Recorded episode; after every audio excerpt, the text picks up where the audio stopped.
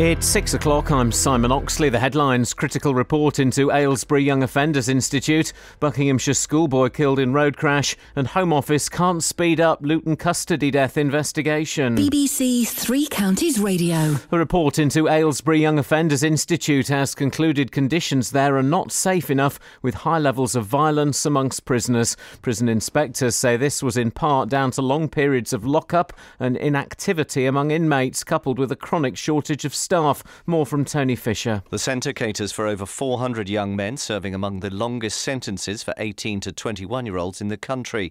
Inspectors say the regime to manage the violence was either excessively punitive or ineffective, and more work needed to be done. They added that staff shortages required the ongoing deployment of temporary staff from other prisons.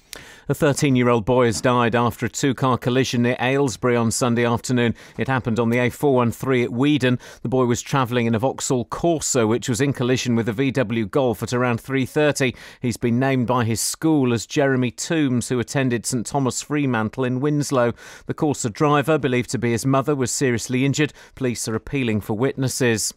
And a 19 year old killed in a crash near Hitchin has been named as Jack Mudd from Stevenage. He was in a Peugeot which overturned in Gosmore in the early hours of Sunday. A 19 year old man from the Hitchin area has been arrested. The Home Office has said it has no power to intervene in the official investigation into the death of a man in custody nearly two years after he died at Luton Police Station. In a letter to one of the town's MPs, the Home Office say they're sympathetic with the family of Leon Briggs, but they cannot speed up the IPCC's process. Political reporter Paul Scoins has more. Leon Briggs died at Luton Police Station on the 4th of November in 2013, and the Independent Police Complaints Commission launched its investigation the very next day. Yet, nearly two years on, the family of Mr. Briggs say they're no closer to knowing what happened, and the MP for Luton South, Gavin Shuker, has been told by the Home Office that it cannot speed anything up. The Home Office Minister, Lord Ahmad, said he is sympathetic with the family of Mr. Briggs, but the IPCC is independent and cannot be influenced by ministers. The IPCC says it hopes to complete what will be a comprehensive report as soon as possible. The Home Secretary Theresa May will tell the Conservative conference in Manchester today that high levels of immigration make it impossible to build a cohesive society. She will say a distinction must be made between economic migrants and refugees. And parents who refuse to pay fines for allowing their children to play truant will have their child benefit docked under plans to be set out by David Cameron. Work to fill a sinkhole that appeared in a St Albans street is continuing this morning. Over 420 cubic metres of foamed concrete has been poured into the hole in Fontmell Close. So far, more will be pumped in today. In sport, there are Football League trophy matches tonight for Luton away to Gillingham and Wycombe at Bristol Rovers. And Milton Keynes hosts its third and final Rugby World Cup match this evening with Fiji versus Uruguay at Stadium MK. The weather heavy and thundery showers spreading from the south by late morning, a maximum temperature 18 degrees Celsius. And you can get the latest latest news and sport online at bbc.co.uk slash three counties. I was an apple dangling from a tree. Every time you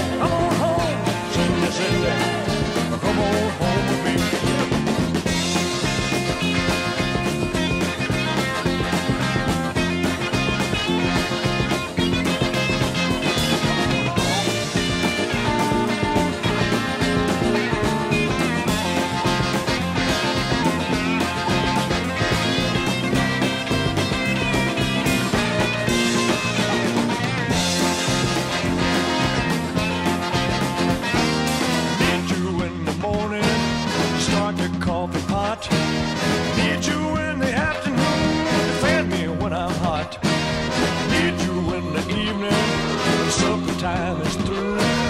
What I'm really trying to say is I can't get enough of you. Come on home, send me, send me. Come on home, send me, send me.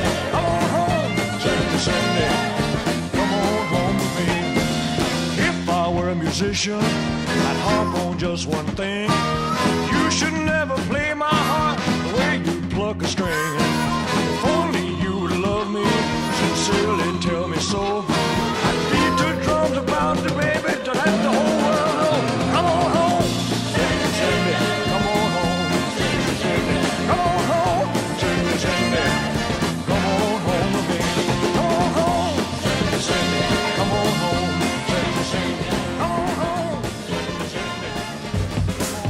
local and vocal across beds, hearts, and bucks. This is Guggan Garawal on BBC Three Counties Radio.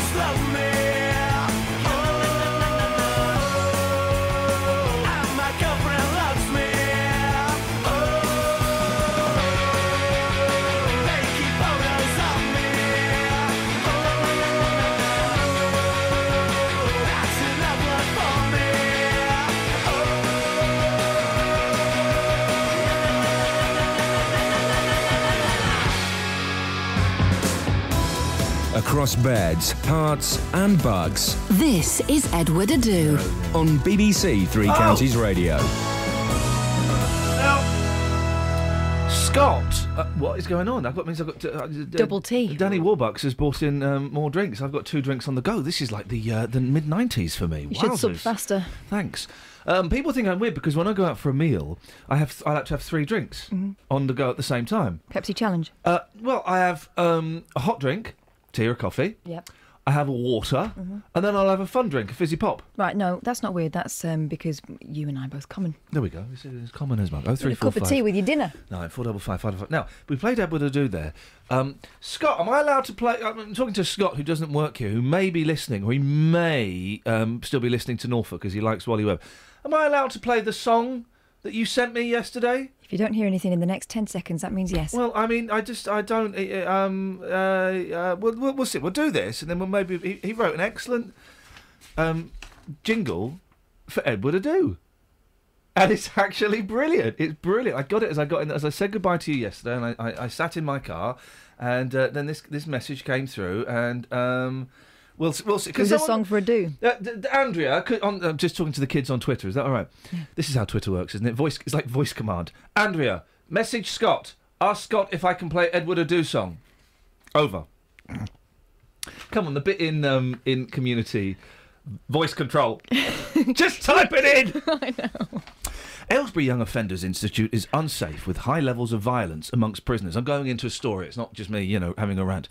That's according to the latest report from prison inspectors. Sorry, I forgot the from. Yep, which found inmates are being locked up for too long with nothing to do, and a chronic staff shortage is making matters worse. Catherine, tell us more about Aylesbury Young Offenders Institute. Well, it's a training prison which owns for oh, uh, uh, holds over 400 young adult men aged 18 to 21 who are serving among the longest sentence for this age group in the country. Now, over 80% of those held are serving more than four years, and 30% are serving more than 10 years to life.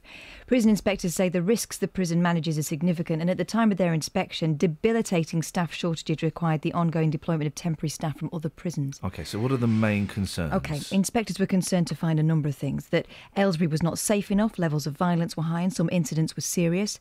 More than half of prisoners reported feeling unsafe at some point, with 155 assaults during the previous six months, some of the violence being gang related and involving weapons. Um, they also found that long periods of lockup, in some, mates, uh, some cases, inmates only got 45 minutes outside their cell every day, and inactivity contributed to the likelihood of violence and aggression. They found that many prisoners suspected of, of inv- involvement in violence were managed through an excessively punitive incentive and privileges scheme, which was ineffective in the end. The quality of the environment was mixed and too often inadequate, and the quality of staff prisoner relationships was similarly mixed, undermined by the numbers of temporary staff.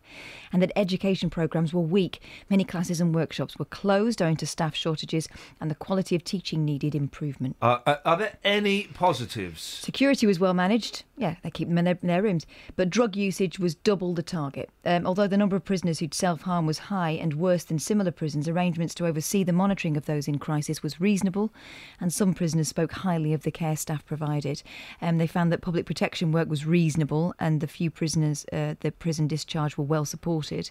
The They also- prison what? The few prisoners the prison discharged Okay, were well sorry. supported. Okay, no, no. Okay, and offending behaviour work, offending behaviour work was impressive. I have no idea what that means. With some innovative and encouraging initiatives being introduced. All Okay. right, to stop them um, Uh, uh, having what, offending What's been the reaction from campaign groups? Well, we'll be speaking later on to Juliet Lyon, the dir- director of the uh, Prison Reform Trust. She says that half of the population of Aylesbury's Young Offenders Institute are still teenagers, some facing longer in prison than they've been alive. It will be hard to imagine a more damaged or challenging group of young people to look after.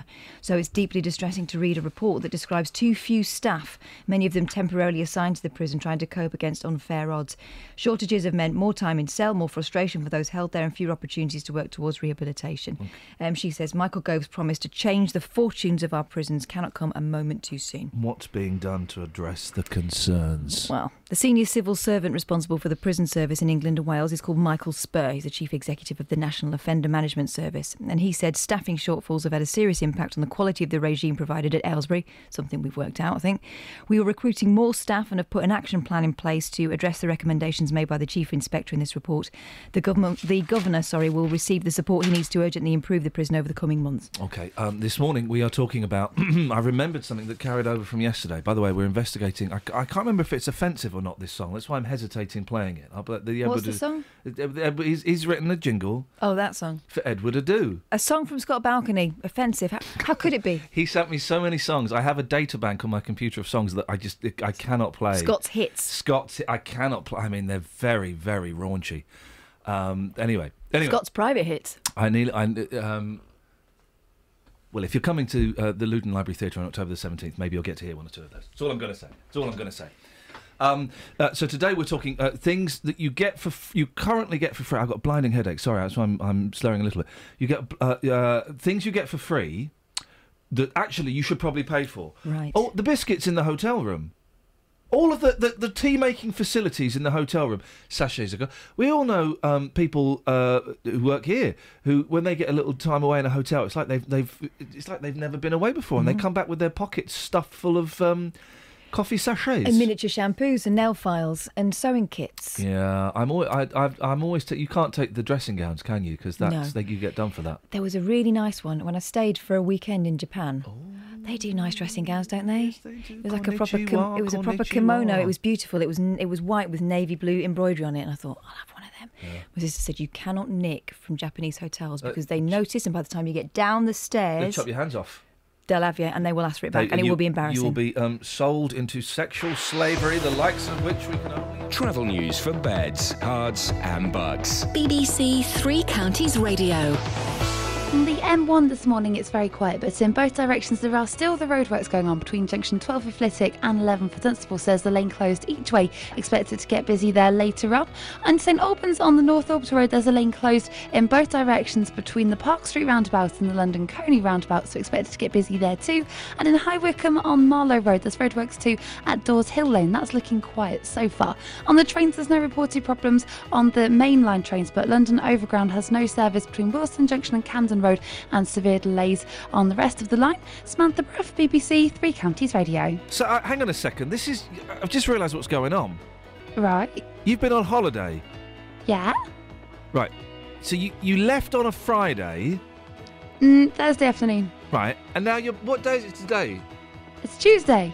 You're Is it- back. it's You're Tuesday, back on. A, that's not a holiday. A holiday is is um. You go at the weekend. You come back It the next weekend. It was like a, you know, a weekend break. City break. well, how?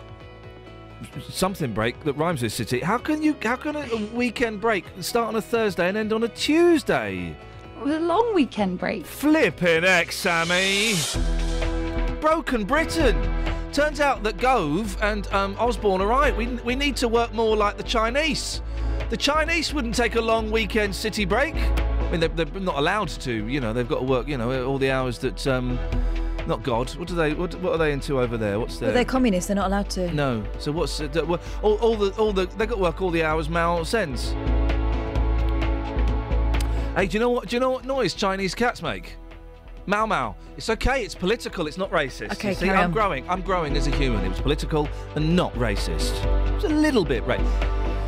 617. It's Tuesday, the 6th of October. I'm Iain Lee. These are your headlines on BBC Three Counties Radio. A report into Aylesbury Young Offenders Institute says it's not safe enough with high levels of violence amongst prisoners and a chronic shortage of staff. And a Buckinghamshire school has paid tribute to a 13 year old pupil killed in a road crash in the county on Sunday afternoon. Nick Coffer on BBC Three Counties Radio. history coming up uh, very shortly with the uh, brilliant Dan Hill. He's a local historian. Sawbridgeworth, um, amongst other things, has got quite a rich history. As it's further east, there is a, a lot more influence with regards to things like air raids. Weekdays from 12. Great music as well coming up here on BBC Three Counties Radio. Freddie Mercury, the great pretender. Go West as well on its way. First, though, here's T Rex. Nick Coffer. You know, it's fantastic to be able to get, you know, people like Nathan Bell and Gary Matthew and, you know, experienced but still early on in their careers, giving them the opportunity to come and make music in a lovely environment. Luton Library Theatre. Could you describe modern Britain in 50 records? Stuart Maconie is doing just that in his book. I don't think you're ever going to get another Beatles who dominate the pop cultures. Nick Coffer. Weekdays from The pop 12. cultures. On BBC Three Counties Radio. I don't think you're going to get another Beatles that's going to dominate the pop cultures. The pop cultures. I've listened to it. I can play the song. Do you want to hear it? Scott's not given me permission, but that doesn't. I mean, what is permission these days? He sent it to you. It's yours. But, um, okay, well, I'm gonna. Okay, I'm gonna play it. So this is Scott Balcony's um, uh, Edward Adoo um, um, uh, song. Here we go. was I thinking? Oh, hang on. Oh, what hang is on. What's that? Oh no! I no, hang on a minute. I got the wrong thing. I tell you what we do. Let me play. Um, that's me. That was a bit of Radio Four that I taped on my phone. Let's play a song and then I'll get it up. Let's have a little bit of this. Two, three, four, Five. Six.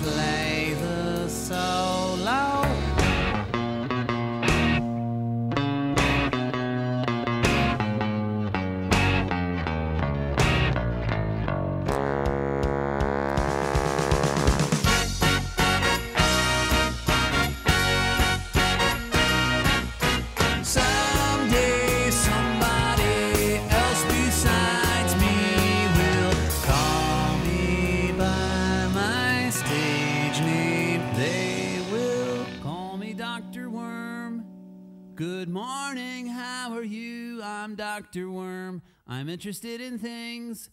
I'm not a real doctor, but I am a real worm. I am an actual worm. I live like a worm and I like to play the drums. I think I'm getting good, but I can handle criticism. I'll show you what I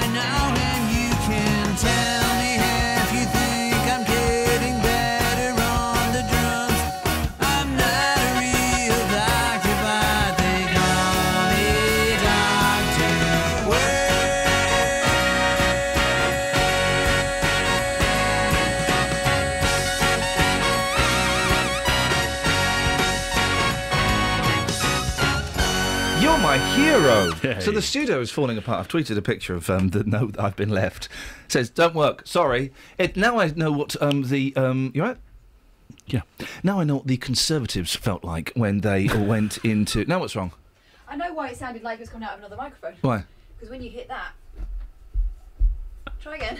Is that microphone? Yeah. No, that's not on. I think it is. No, no, no, no, no. Well, it sounded like it was coming out of another mic. No, it's, 'cause- it's just because this microphone's. Um, I, I don't think I can say CRAP on the radio, but it's SH1T. Now, I, I feel like the Conservatives when they went into uh, they, they when they they won the um, coalition uh, and they went the guy went into the um, the, the, the, what- I can't remember any of the words. I think I'm actually um, dying. The chief secretary to the tre- treasury. And there was a note that said, "There's no more money left." Ha ha. Sorry. Well, that, that's what I feel like. Liam here. something. Liam. Liam. Uh, Somebody. Have you got a bit of paper for me with words on? That's what. I oh, that's what this is. Oh, we're freestyling. Well, no, that's. I'm not. Okay. well, I'm Mine- go- I'm Mine's significantly different. Okay, thank you. I'll just have to guess when you finish. You give me the finger. Anyway, Paul Scoins has fixed the studio. There's a button that I press with my foot that allows me to talk to the team. It hasn't been working. Paul said, well, why don't you just try and kick it harder? I did. It worked. Thanks, Paul. That's no problem. Awesomeness. Now, uh, on to more serious issues. Uh, a very serious issue, a story that we, uh, we we come back to time and time again, and I suspect we're going to come back to for quite a long time as well. There appears to be no rush to, um, to to resolve this. The Home Office has said it has no power to intervene in the official investigation into the death of a man in custody, nearly two years after a man died at Luton Police Station. In a letter to the town's MP, the Home Office say they are sympathetic with the family of Leon Briggs, but they can cannot, sorry, spend up the IP speed up the IPCC's process. Well, Paul Scoins has seen the letter and has been looking into this. Uh, what is this letter? Well, it's a letter uh, that was sent uh, by the uh, uh, the Home Office Minister Lord Ahmad of Wimbledon to Gavin Shuker, one of the MPs in Luton, um, on behalf of Mike Penning, the Hemel MP and Police uh, Minister. And um, uh, to summarise, uh, it was really just a, a letter in response to Shuker asking if there's a chance that um, uh, ministers could intervene into this process to speed it up. It's taken two years since Leon Briggs died, uh, around uh, the beginning of November in 2013. Um, and that IPCC investigation started the very next day on the 5th of November.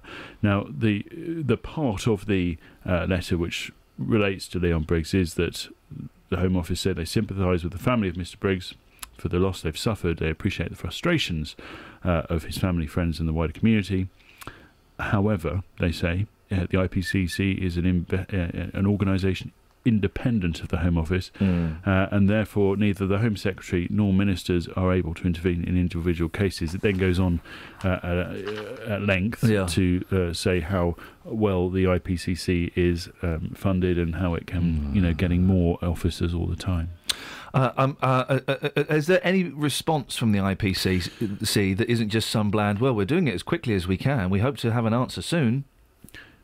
No. Oh, really? Is that what it says? Well, it's more or less that. I mean, they say they recognise the length of time taken in the investigation and will be endeavouring to complete what will be a quote comprehensive report as soon as possible. They say that they have uh, had to interview hundreds of people, around 150 witnesses. They've examined CCTV footage, um, and you know, done extensive uh, surveys on it, and so that's why it's taking too long. Now, you know, that's absolutely unacceptable for practically everybody I've spoken to. I've not found anyone who thinks that this is an acceptable length Well, if this had been a, um, uh, and I'm going to tread very carefully, but if this had been a death that had happened outside of a police station, that had happened under, in inverted commas, normal circumstances, and an investigation was taking place, Mm. it probably wouldn't take that long, wouldn't take anywhere close to that long to investigate um, a death, um, uh, um, you, uh, uh, a mysterious death outside of a police station. I think I've said that cautiously enough. Yeah, I mean that's exactly what uh, the um, former chief constable of Thames Valley Police, Peter Neyroud, said to me yesterday. Um, he can't join us this morning, but he did say that you know he found that this was a completely unacceptable length of time. He said that if ha- this had been, as you say, a death on the streets, um, it would have been concluded probably in a matter of weeks. And do we, know, we do we know why it's taking so long? It's it's just they're saying, oh, we've got loads of people to talk to, and we're very busy at the moment. Well, I think it is a little bit of that. Um, they say that you know they, they've interviewed five police officers, two detention officers under caution, criminal caution. They say that they're uh, still investigating five officers and one detention officer, um, and because of that, because of the severity of this, um, they are, I, I think, playing it very safe. They're taking it they're taking their time. And you know I spoke to them yesterday. They said well we won't be rushed. You know we've got a job to do. We want to make sure it's the right report at the end of it. Now you know we've heard from uh, the Justice for Leon campaign. We've heard Mm. from community groups. We've heard from the um, police and crime commissioner uh, MPs all of whom are very frustrated. The council um, are very frustrated. You know this was this prompted actually by a, a council debate um, last month saying we need to kick some, you know, backsides to try and get this mm, through faster. Mm. Um, what's clear, though, from this letter, Iain, is that the IPCC won't be rushed, and the Home Office say there's nothing we can do to intervene. The IPCC is a is is a sort of a non. Um, I wouldn't say non-government. It's not one of those. It's it's a, an office of government which is separate from Mm. any department. So it's got a sponsor, which is the Home Office, but it's not under the control of the Home Office. They can't say do this, do that. Any ideas on costs? This must be costing a fortune. Well, I don't know what the actual IPCC costs are. Um, obviously, they're going to be extensive now, um, bearing in mind how much time they've spent on this. But the um, cost of suspending those officers on full pay, the Police and Crime Commissioner says, is around £28,000, £24,000 a month. So we're looking now, two years on, at around half a million pounds to the taxpayer of Bedfordshire just for having those officers suspended on full pay. All right, well, listen, we have to move on. Thank you very much indeed. Oh three four five nine four double five five double five. Let's get the trav. Travel news for beds, cards, and bugs. BBC Three Counties Radio. Starting to get busier on the M25 anti-clockwise between junction 21 for the M1 and 19 for Watford. Nearby in St Albans on the North Orbital Road, there's a lane closed there for the roadworks between Park Street roundabouts and London Colney roundabouts, so expect queues there later on. And in Finchley on the North Circular Road, starting to build up there between the East End Road and Henley's Corner at the A1.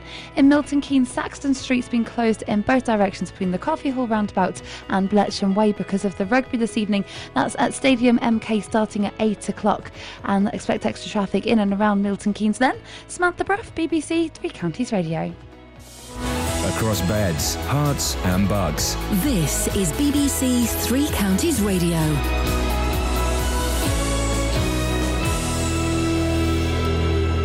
It's 6:30. I'm Simon Oxley. A report into Aylesbury Young Offenders Institute has concluded conditions there are not safe enough with high levels of violence amongst prisoners. Prison inspectors say this was in part down to long periods of lockup and inactivity among inmates, coupled with a chronic shortage of staff. A Buckinghamshire school has paid tribute to a 13 year old pupil killed in a road crash on Sunday afternoon. Jeremy Toombs, a pupil at Sir Thomas Fremantle in Winslow, died when the car driven by his mother was in collision with another car on the A413 near Aylesbury. And the Home Office has said it has no power to intervene in the official investigation into the death of a man in custody nearly two years after he died at Luton Police Station. In a letter to one of the town's MPs, the Home Office say they're sympathetic with the family of Leon Briggs, but they cannot speed up the IPCC's process. Three Counties Sports. BBC Three Counties Radio. There are Football League trophy matches tonight for Luton and Wycombe. Luton will make changes for the trip to Gillingham with injured striker Craig Mackail-Smith among those missing. It could mean a start for Jack Marriott after his two goals off the bench on Saturday. His assistant manager Terry Harris. We're very pro Jack. You know, we, we, we know that he's, he can be he can be a very good player. Similar to, to Craig, you know, um, obviously not experience, as experienced, but uh, you know, having lost Craig for, for what was probably a tight hamstring more than anything else, uh, Jack's come on and, and, and took his opportunity. Wycombe go to Bristol Rovers with Marcus Bean suspended, although manager Gareth Ainsworth may have rested him anyway. We'll have to reshuffle without Marcus on Tuesday. Um, he might have been one of the ones arrested anyway. You know, he's uh, he's getting on and, and his legs were, you know, been used all season. He's done really really well for us, and uh, like I say, it's time now for maybe somebody else to come in and show them what they've got. And you can hear commentary on the matches involving Luton and Wycombe in tonight's Three Counties Sport from 7. A reminder that Wycombe's league match at Bristol Rovers on Saturday has been postponed due to international call ups for the Bristol side. In the National League tonight, Boreham Wood are at Kidderminster. Liverpool hope to appoint Jurgen Klopp to replace sack manager Brendan Rodgers by the end of the week. The former Borussia Dortmund coach is favourite to take over at Anfield. And Milton Keynes hosts its third and final Rugby World Cup match this evening with Fiji versus Uruguay at Stadium MK. BBC Three Counties News and Sport. The next full bulletin at 7. This is Iain Lee. On BBC Three Counties Radio. And I've just. I've just worked out what Justin's going to do. Uh, what I'm going to ask Justin to do. I've just found a brilliant story. So, um, Scott Balcony contributes songs regularly to the show. Some Yeah. we can play, some we just simply cannot play. He sends us songs whether we like it or not. Doesn't he just? Well, I found the uh, Edward Adoo song that he he he, uh, he wrote. Would you like to have a listen? Yeah. Ed, if you're listening, this is for you, buddy. Edward, do what you do to me. I wish I knew. If I knew how it did it to me, Ed would do it to you.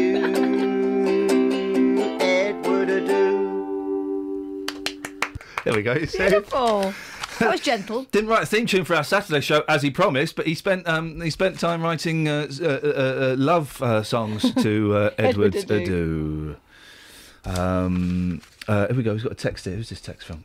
Um, Ian from Solihull. Oh, blimey, Ian. Come on now. I do hope all you do-gooders listen to Theresa May regarding the immigrant situation. We've taken too many, and now it's seriously affecting our infrastructure. Okay, okay, thanks, guys. Anyway, back to the fun stuff. I've got blinding headaches. If I start going off um, on on, a, on on too much of a whimsy, just you know, just put your feet up and enjoy it because I'm, I'm the, the drugs are kicking in, baby. The drugs are kicking in, baby. What you got? Um, there was. Uh, hang on. There's a story here that I saw. Right.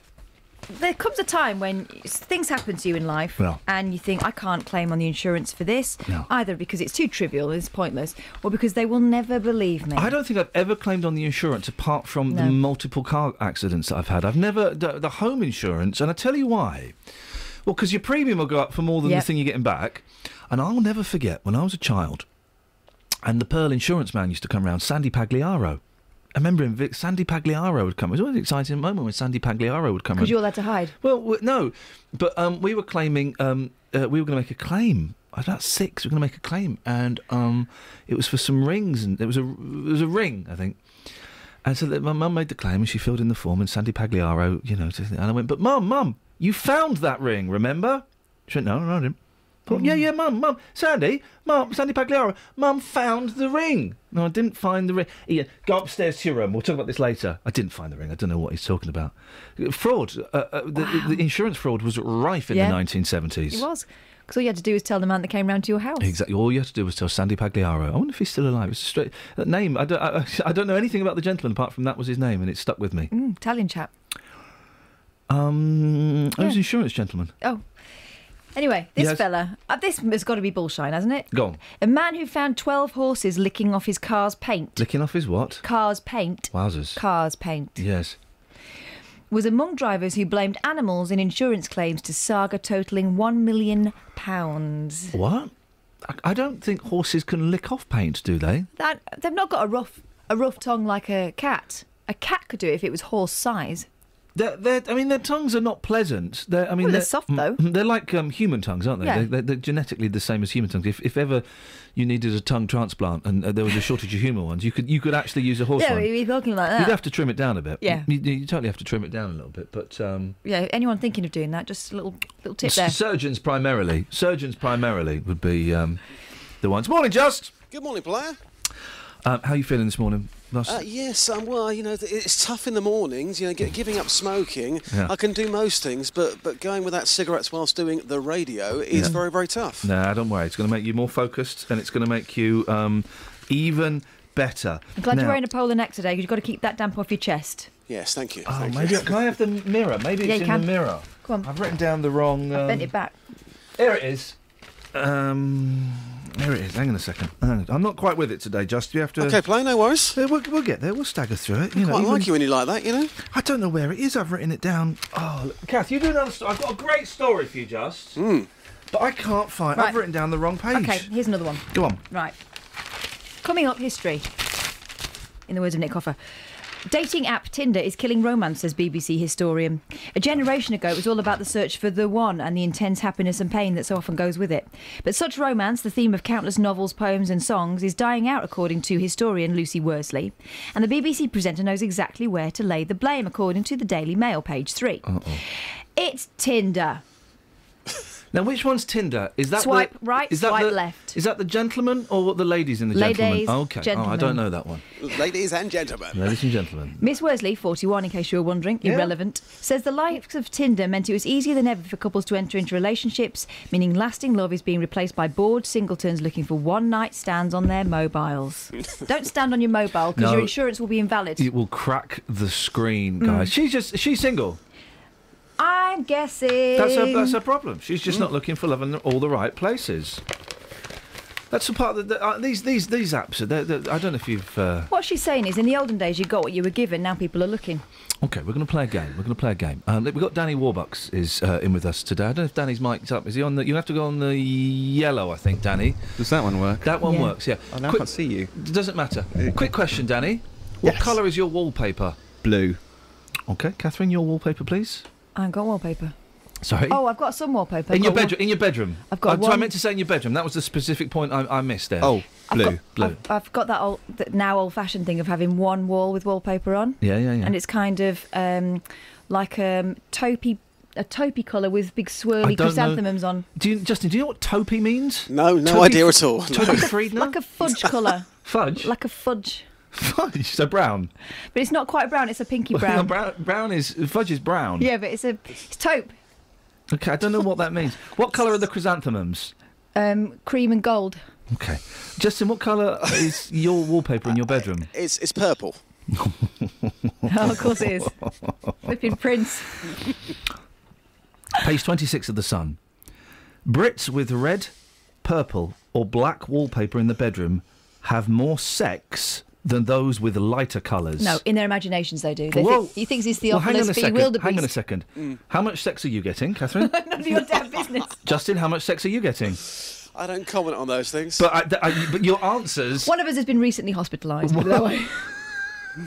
Your answers say it all. Justin, do you feel like approaching people asking what colour their wallpaper is? Do you know what? That sounds right up my street.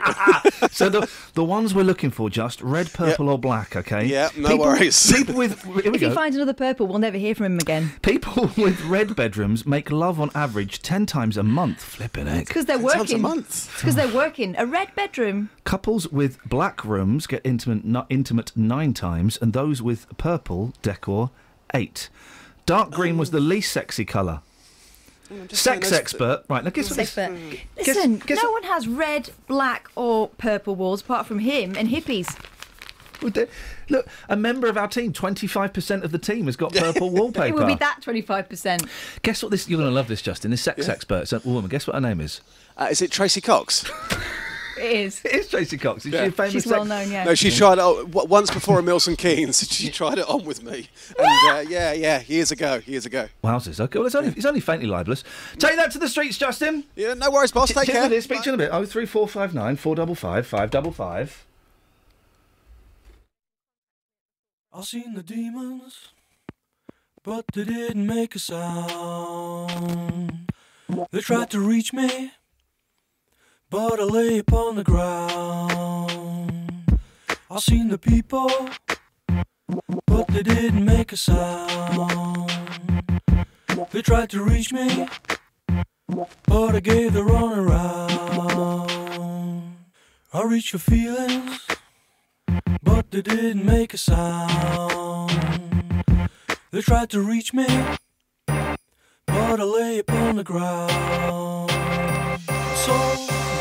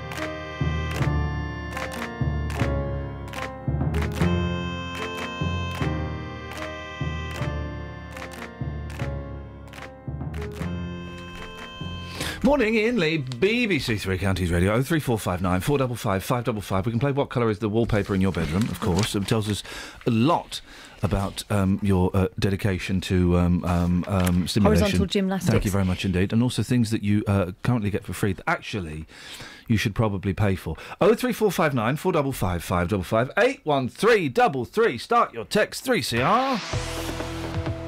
Travel news for beds, cards, and bugs. BBC Three Counties Radio.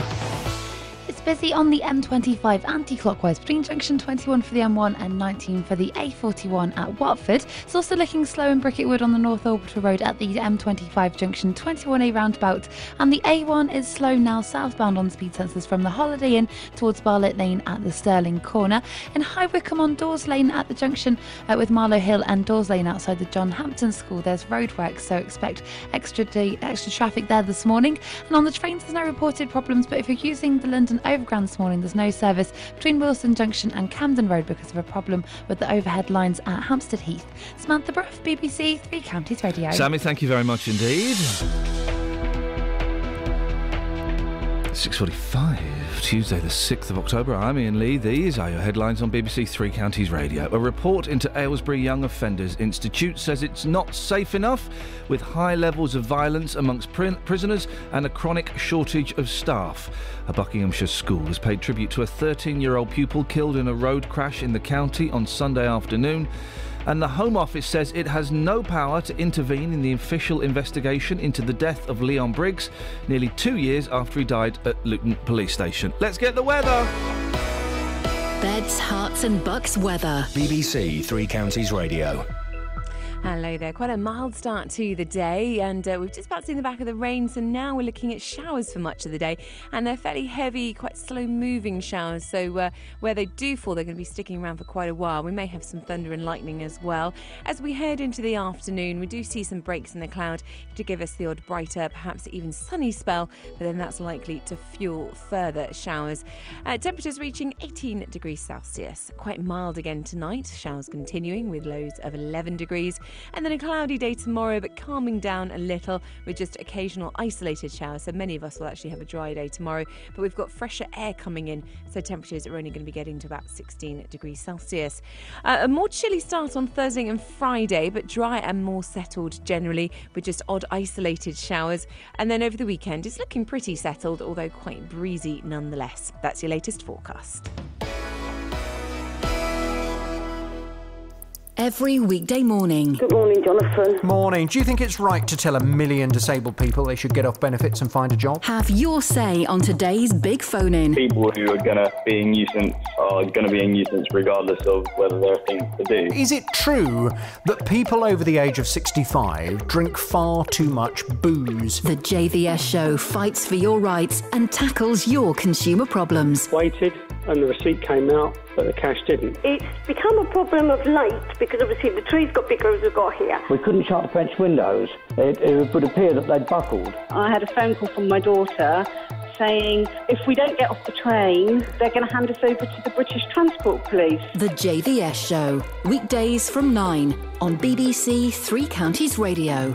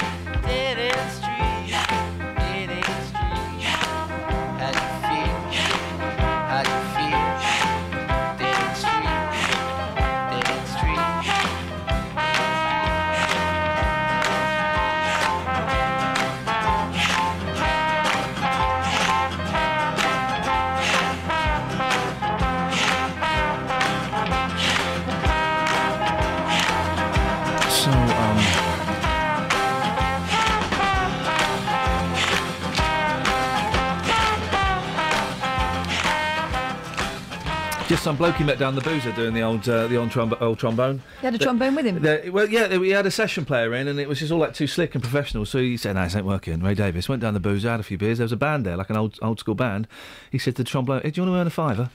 Come and, play on the, come and play on the back of that. Have some of that." Very tight, Ray Davies. I'm learning from this book about. Um, he, he did that trick. Would often do the trick of, "I'll, I'll get around in there. What was everyone right?" right. Oh, oh, nuts! I've got. Can someone get it for me? I know them constantly, constantly. It's a good trick. Uh, the, the, all of the members of the band uh, uh, left at various points in the career to go and work on building sites where they earned more money than they did being members of the Kinks. Imagine that. He paid them like a real like a stipend. Gosh. Well, if you work, if you work for REM, do you know what you get paid? A Michael stipend. Sweet. So this story was in the paper yesterday, and I thought of doing it, and I thought better of it. But as, as all these things, it's come round again. It's in the paper today, so I'm doing to do it. I kissed my dead mum goodbye. Then doctors said she was still alive. Daughter shown the wrong body in hospital blunder. Now, Yeah. so it was a terrible story. She's this, really sorry. Your mum's dead. She's in. She's in here behind this curtain. So you want to go and say goodbye. They go in there and they kiss mum and they cry and they're going to miss you, mum, and all that. And they come out and they go, "Ter- terribly sorry. Your mum's in the next next uh, booth and she's perfectly fine. Well, I'd your parent. Um, when you die, you look a little bit different, but you're still. Well, it depends what you've died of. Well, okay. I mean, if, okay, if your face has been eaten off by rats, then uh, yes, it will be perhaps harder. No, but sometimes if people have got very poorly very quickly, they can change dramatically. Oh come on! But I mean, you'd how know your- dramatically? you'd know your own dead mum, wouldn't you? You would hope so. When a hospital told Liz Page her mother had died, she was ushered into a cubicle to give her one final kiss goodbye. But the next day, she got a call to say she'd said a tearful farewell to the wrong body and her mother was still alive on another ward. Blundering medics, medics had made the error after pulling out the file of another patient with a similar name who was being treated at the same hospital. Mrs. Page said she was emotional at the time and failed to recognise there'd been a mix up. The 61 year old added, I know it sounds ridiculous that we didn't realise it was the wrong body. It does sound ridiculous. When you're told your mum has died, you're shown into a room, it doesn't enter your mind that it won't be her. No, but it would enter your eyes mm. that it isn't her, and then that would communicate to the brain. You go, nah, you, you made a mistake. Don't know who this But old dear shock, is, but. shock does weird things, though, doesn't it? I'm trying to find a reason why she wouldn't know, wouldn't notice. Shock does very odd things. She said, I last saw my mum on a trolley with an oxygen mask over her mouth. Um, her death was the news I was expecting. My husband took me about an hour or so later. We were shown a lady in a cubicle. She looked like my mum looked when she'd been asleep in her chair with her mouth open and her nose in the air. Oh yeah. Uh, uh, I just. By the way, Uh, why did nurses do that? sorry? the way that some some people are left. I've I've had the misfortune of seeing two people died in, in my life, and yes. the first one I saw was really shocking, probably because it was the first person I'd ever seen dead. But it looked like they it, they'd not been left in a restful pose. It looked like they'd just been kind of they'd just given up resuscitating them and pulled the tube out. Yeah. that way? was that took me a long time to get over that image. Yeah, that's quite a hard um, thing. Oh three four five nine four double five five double five.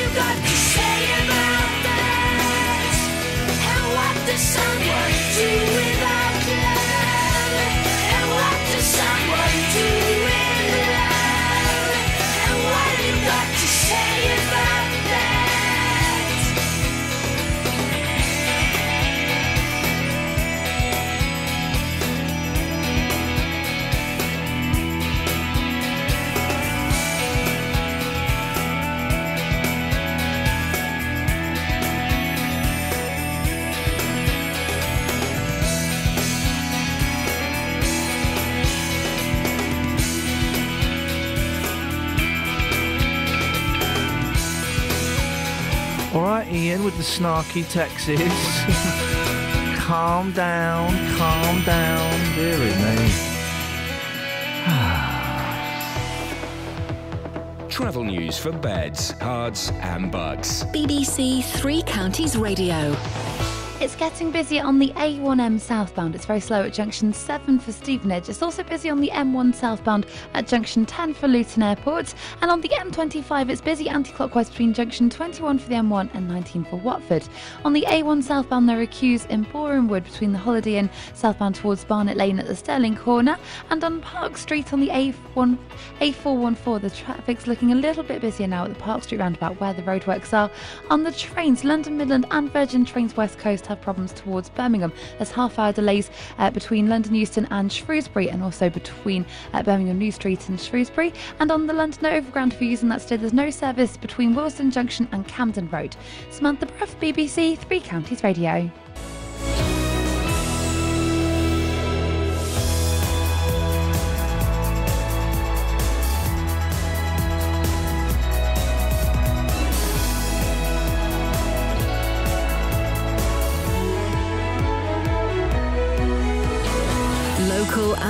And vocal across beds, Herts, and bucks. This is BBC Three Counties Radio.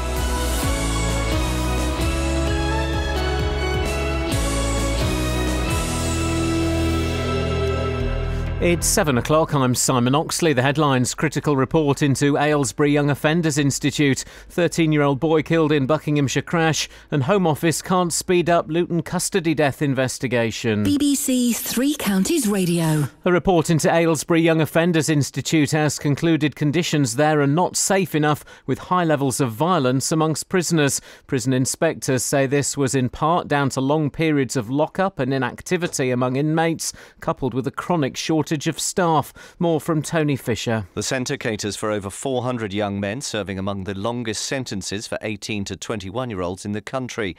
Inspectors say the regime to manage the violence was either excessively punitive or ineffective, and more work needed to be done.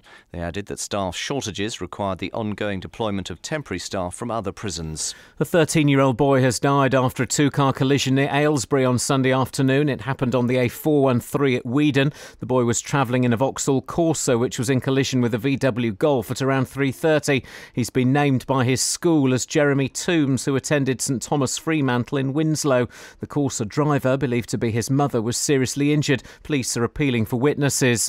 And a 19 year old killed in a crash near Hitchin has been named as Jack Mudd from Stevenage. He was in a Peugeot which overturned in Gosmore in the early hours of Sunday morning. A 19 year old man from the Hitchin area has been arrested. The Home Office has said it has no power to intervene in the official investigation into the death of a man in custody nearly two years after he died at Luton Police Station. In a letter to one of the town's MPs, the Home Office say they're sympathetic with the family of Leon Briggs, but they cannot speed up the IPCC's process. More from our political reporter Paul Scoins. Leon Briggs died at Luton Police Station on the 4th of November in 2013, and the Independent Police Complaints Commission launched its investigation the very next day. Yet, nearly two years on, the family of Mr. Briggs say they're no closer to knowing what happened, and the MP for Luton South, Gavin Shuker, has been told by the Home Office that it cannot speed anything up. The Home Office Minister, Lord Ahmad, said he is sympathetic with the family of Mr. Briggs, but the IPCC is independent and cannot be influenced by ministers. The IPCC says it hopes to complete what will be a comprehensive report as soon as possible. The Home Secretary Theresa May will tell the Conservative conference in Manchester today that high levels of immigration make it impossible to build a cohesive society. She will say a distinction must be made between economic migrants and refugees. And parents who refuse to pay fines for allowing their children to play truant will have their child benefit docked under plans to be set out by David Cameron. Work to fill a sinkhole that appeared in a St Albans street is continuing today. Over 420 cubic metres of foamed concrete has been poured into the hole in Fontmell Close so far. More will be pumped in today. In sport, there are Football League trophy matches tonight for Luton away to Gillingham and Wycombe at Bristol Rovers. And Milton Keynes hosts its third and final Rugby World Cup match this evening with Fiji versus Uruguay at Stadium MK. The weather heavy and thundery showers spreading from the south through this morning, a maximum temperature 18 degrees Celsius, and you can get the latest news and sport online at bbc.co.uk slash three counties. Thank you, Simon. Morning Iain Lee, BBC Three Counties Radio. So, what colour's your wallpaper? Red, purple, black. Means you're at it all the times. All the times? Um, Tellin Luton says, Morning, guys. I love the show. Well, the wallpaper study is rubbish because my wife and I have no wallpaper and we, oh, 24 times a month. Well, that's just, that's, that's just, that's just boasting and untrue. Stuff you get for free that you should pay for.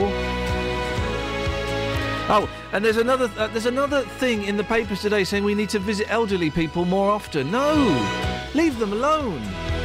If you're old, right, and you're on your own, I, I'm making up that for the majority of you, not always, but for the majority of you, you kind of dig it that way. That's what I'm aiming for. That's what I'm aiming for. I'm aiming to be old, an old man on my own.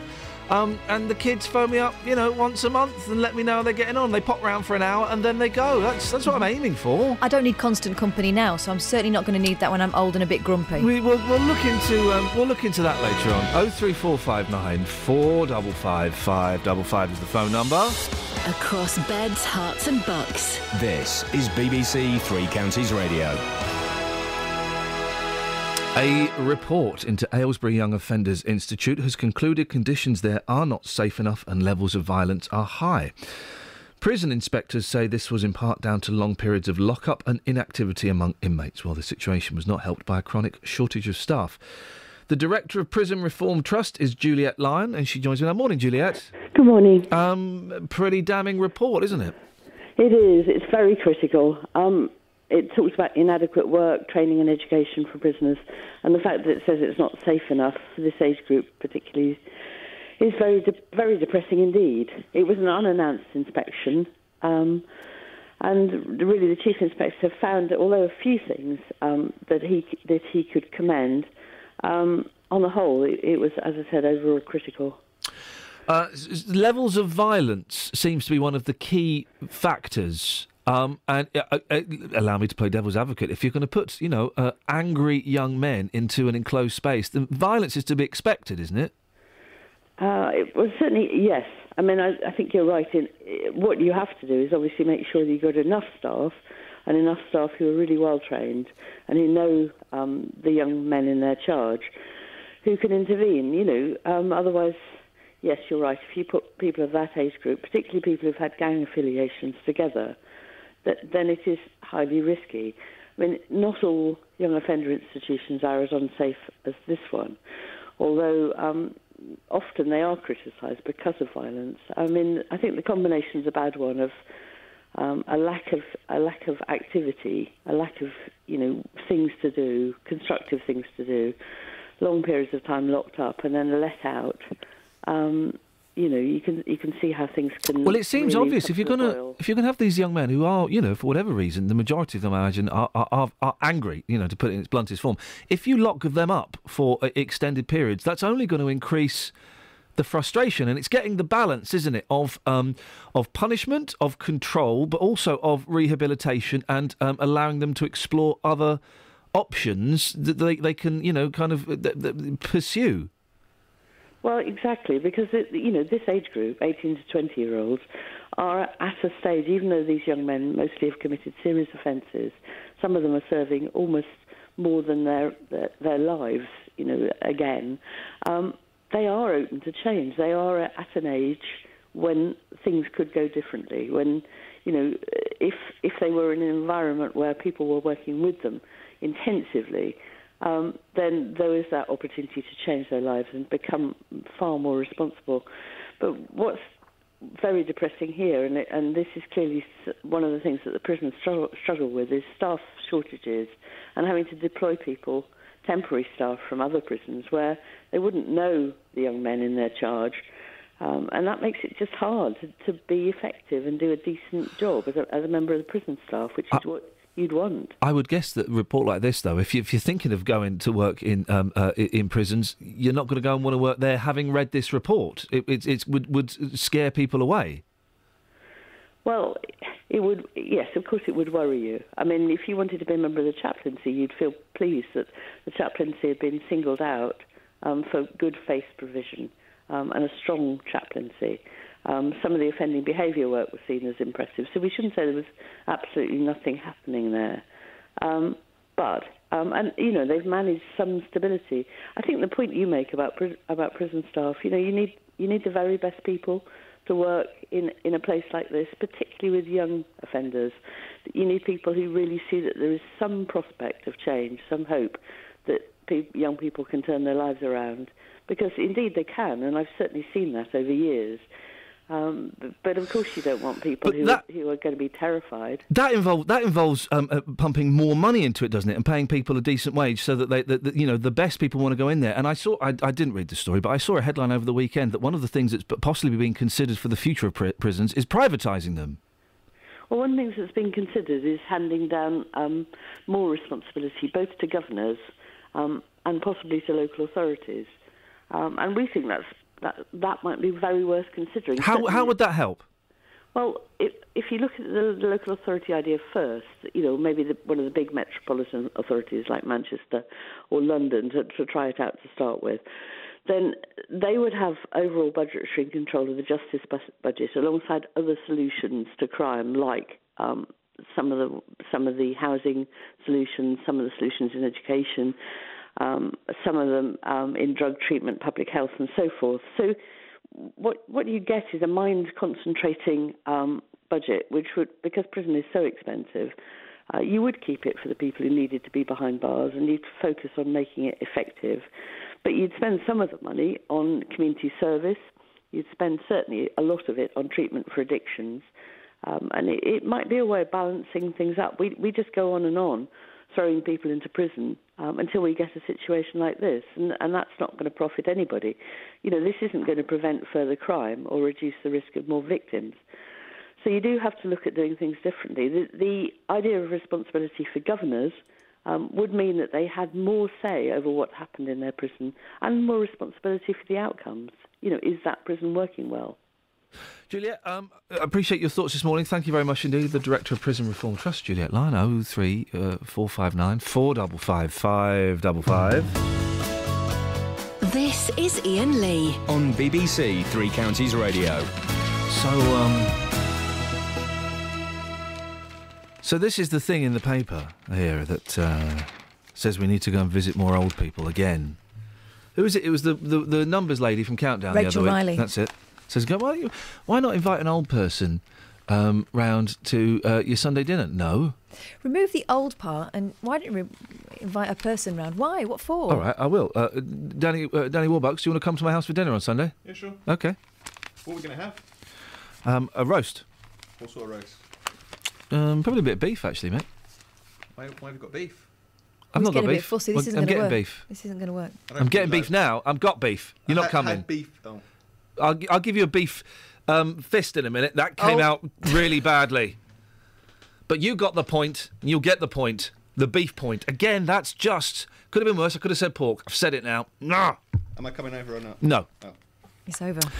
Why they're going to have an empty table and uh, an empty you, you, got chair, empty chairs and empty tables. Why the elderly need to see their family three times a week? You're having a laugh, aren't you?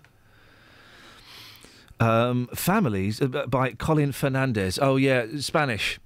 Uh, is it though? Is Yeah. it with a Z or an S? Why? Which would be Spanish? Is it with a Z or with an S? It's with an S. on the end. Yeah. Well, then it's Portuguese. Uh, actually, it's with a Z. I called your bluff. Now call that bluff. Bite that bluff off. I'm gonna um, g- g- I'm gonna. You're not. Gonna get my beef joint and not, though. swing it at you. and I'll supply the gravy. Again, families should visit their older relatives three times a week to help prevent them from becoming depressed. Yeah, but then the families become depressed. My dad would get depressed if I was around there all the time. Do you know who says this? Experts. Which ones? No, don't, don't specify yet. We'll get further into the story. We'll see if we get to that far in the story. Older people who saw their family or friends at least that often were half as likely to develop depression as those who did not. Oh, well, they're God, still I- half as likely to get it then. I'm almost elderly. I'm 42, and um, I see my family too much, primarily because I live with them. But those guys are always there, and they're getting right on. My, I just want to watch telly or read a book or have a little doze, and I can't because those idiots are there. But speaking on the phone or being contacted online was not enough to replace seeing them face to face. Oh, so I shouldn't ring my gran. D- no, you don't even have to do that. These forms of contact did nothing to cut their depression risk. The study is thought to be the first to examine the impact of different types of social contact on the elderly. Oh, flipping it. Here, here we go. Here we go. Here we go. Epidemic of loneliness. By the way, great name for a Ponzi band if you want to start a band in 1984. If you want to go back in time, start Epidemic of Loneliness. It also highlights how important it is to spend time with our older generation, among whom there is said to be an epidemic of loneliness. Oh, they're from America. The scientists from the University of Michigan in the US looked at 11,000 adults aged 50 or over. 50's not elderly. Is it? Hello? That's you. It's my dad saying, why aren't you coming round? I'm lonely. They then looked at the risk of depression two years later. No, no, no. Health Secretary Jeremy Hunt has said the UK suffers from an epidemic of loneliness, whereas Jeremy Hunt suffers from an epidemic of smugness. The campaign to end loneliness. Oh, you are. J- What's the alternative? If we were to put them head to head, the campaign to end loneliness says that 800,000 people are chronically lonely. Oh, some people are, but it's not necessarily just about being old, is it? If you're old, and I, do you know what? Uh, Let's do it. Let's do it. 42 and above, all right? Because I'm 42. If you're 42 and above, A, what's the longest time you've gone without seeing anybody? Uh, and B, be honest, wasn't it the happiest time in your life? Travel news for beds, cards, and bugs. BBC Three Counties Radio. Busy in Dunstable on the A5 High Street South. It's very slow from Church Street towards Dunstable Road. And on the M1 southbound, they're accused at junction 10 for Luton Airport. We're hearing reports that it's much busier than usual there. And on the A1M southbound, it's very slow between junction 4 for Welwyn Garden City and 3 for St Albans. On the M25, it's busy anti clockwise between junction 21 for the M1 and 19 for Watford. And it's also looking slow on the M25 anti clockwise between junction 17 for Maple Cross and 15 for the M4. On the trains, Virgin Trains West Coast are reporting half an hour delays between London Euston and Shrewsbury as because of a signalling problem, and London Overground have a problem with the overhead lines at Hampstead Heath, which means there's no service between Willesden Junction and Camden Road. Samantha Brough, BBC Three Counties Radio. How was Amsterdam? It was lots of fun. Yeah? How much fun? Yeah. Uh, yeah, but I can't reply to Scott's tweet. Why is that? rude, isn't it? Yeah, well, yeah, they generally are. Russ has come up with a brilliant idea, and I know what we're doing for the rest of the show. We're giving away our old listeners. Dennis is on the line, right? We're going to speak to Dennis in a minute. If you want Dennis, if you want to um, suck away his loneliness, again, I'm. Uh, if you, we're going to give away our old callers. Who have we got? We got Dennis, we got Peter from Woolmer Green, we got Dave Luton, um, and those women. Who's the, the who's the woman with the um, with the got wonky eye? Oh, Marlene. Marley, I can't remember anyone's name. Uh, uh, bear, me, I'm, I'm very, very high on painkillers. The woman with the wonky eye, the woman with the TikTok clock, called in last week. She called in last week. TikTok. Maria? Yeah, sure, why not? If you want any of those people, 03459 455 555. If you're an old person and you want to be given away to a younger person, oh, chance be a fine thing, uh, then you can also call them. Dennis is going to be the first one, so the, we're going to start the bidding low. Uh, 03459 455 555, and you could own Dennis from Dunstable in just a few short moments. Right now, 717. Tuesday, the 6th of October, I'm Iain Lee. These are your headlines on BBC Three Counties Radio. A report into Aylesbury Young Offenders Institute says it's not safe enough with high levels of violence amongst prisoners and a chronic shortage of staff. A Buckinghamshire school has paid tribute to a 13 year old pupil killed in a road crash in the county on Sunday afternoon. And the Home Office says it has no power to intervene in the official investigation into the death of Leon Briggs nearly two years after he died at Luton Police Station. Three Counties Sport. The Johnston's Paint Trophy, the cup competition for the lower leagues. And this week, all three of our sides have tough matches. Tonight, Luton are away at Gillingham. Second attempt, ball shot, takes a deflection, and it's there! Forget those penalties! The ball's found the back of the net! And Wycombe travelled to Bristol Rovers. What a goal! What a goal by Wycombe Wanderers! It's Michael Harriman. Then tomorrow, Stevenage hosts Dagenham. Header comes in, it's Fraser Franks who's got it. Hear all the second round games in Three Counties Sport. The Johnston's Paint Trophy starts tonight from 7 here on BBC Three Counties Radio.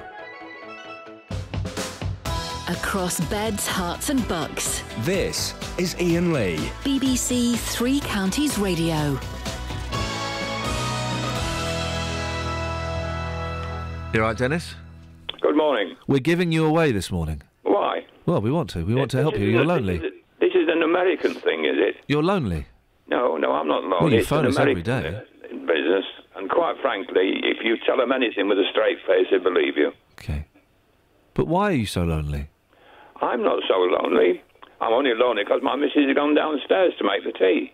Make Oh, I thought for a second I thought you, that was a euphemism for having. Uh, no, okay, no, good. no, it's not lonely. Okay. It's, it's, as I say, it's, And it's very brave of you. America. It's very brave of you to say that, Dennis. But there is no shame, and so we're opening the phone lines now. And if someone wants to help a lonely old man by owning him, and they would uh, actually, you'd be, you'd be like chattel. They would own you. Cost a fortune to own Oh, me. th- they- well, they're not going to pay for you. Oh three four five nine. Four double five five double five is the uh, telephone number. I tell you, we're going to give just give, give some people some thinking time. Stay there. Here's some thinking time, so people can be sure that you're the one that they want. Here we go. Oh, in fact, Dennis, what you got? Twenty seconds. Sell yourself to the youth of today. Away you go. Well, I'm 90 years old, full of aches and pains. I've got my own teeth, so I could come to a decent beef me- meal. Um, what else can I say? My feet ache like hell. Uh, it takes me all my time to put them to the floor. Uh, don't come round on a Sunday because I spend the whole day in the bath soaking. Well, I think you did uh, marvellously there. Let's the, the lines have lit up, but that may be because we're having technical issues in the studio. The new phone box system doesn't work very well.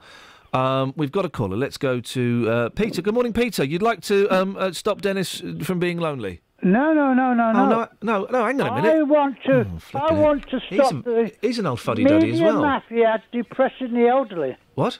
The media mafia. Hang on a second. Well, Peter, you're next up on our um, old man auction. Yeah, well, I've got a poem for you if you like. I don't like poems on the radio. Ode, if you like. No, no, no. uh, politicians. Uh, no, I don't want. Listen, no, this is no, no, no. I, do you want? Uh, do you want to um, um, uh, bring Dennis off of the lonely man list or not? You should never be. Should ne- He should never be lonely. Well, he shouldn't be. And are you saying that you no, want? no, no. no. I'm not lonely. Never been lonely in No, my Peter, life. Peter, Peter, that's again, that's very, very brave of you to say so. Very brave. If if there be- if anything, You fought in the war for to not be lonely.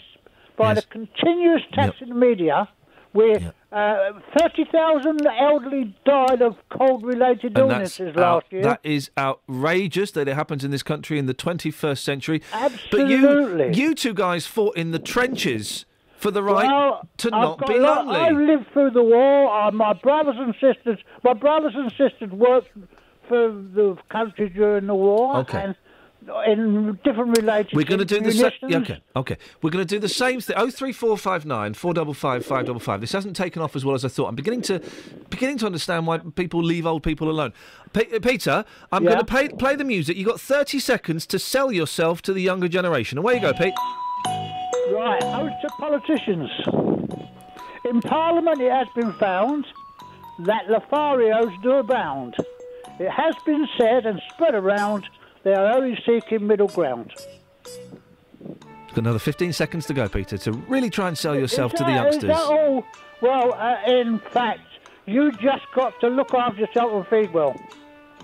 Okay. Well, well there you go. You've uh, heard two very. hello? Peter's put the phone down. Okay. Uh, uh, maybe he's had a fall. You've heard two very brave, but very, very lonely old men. Don't cry, Den. Don't cry, Den Den. Come on.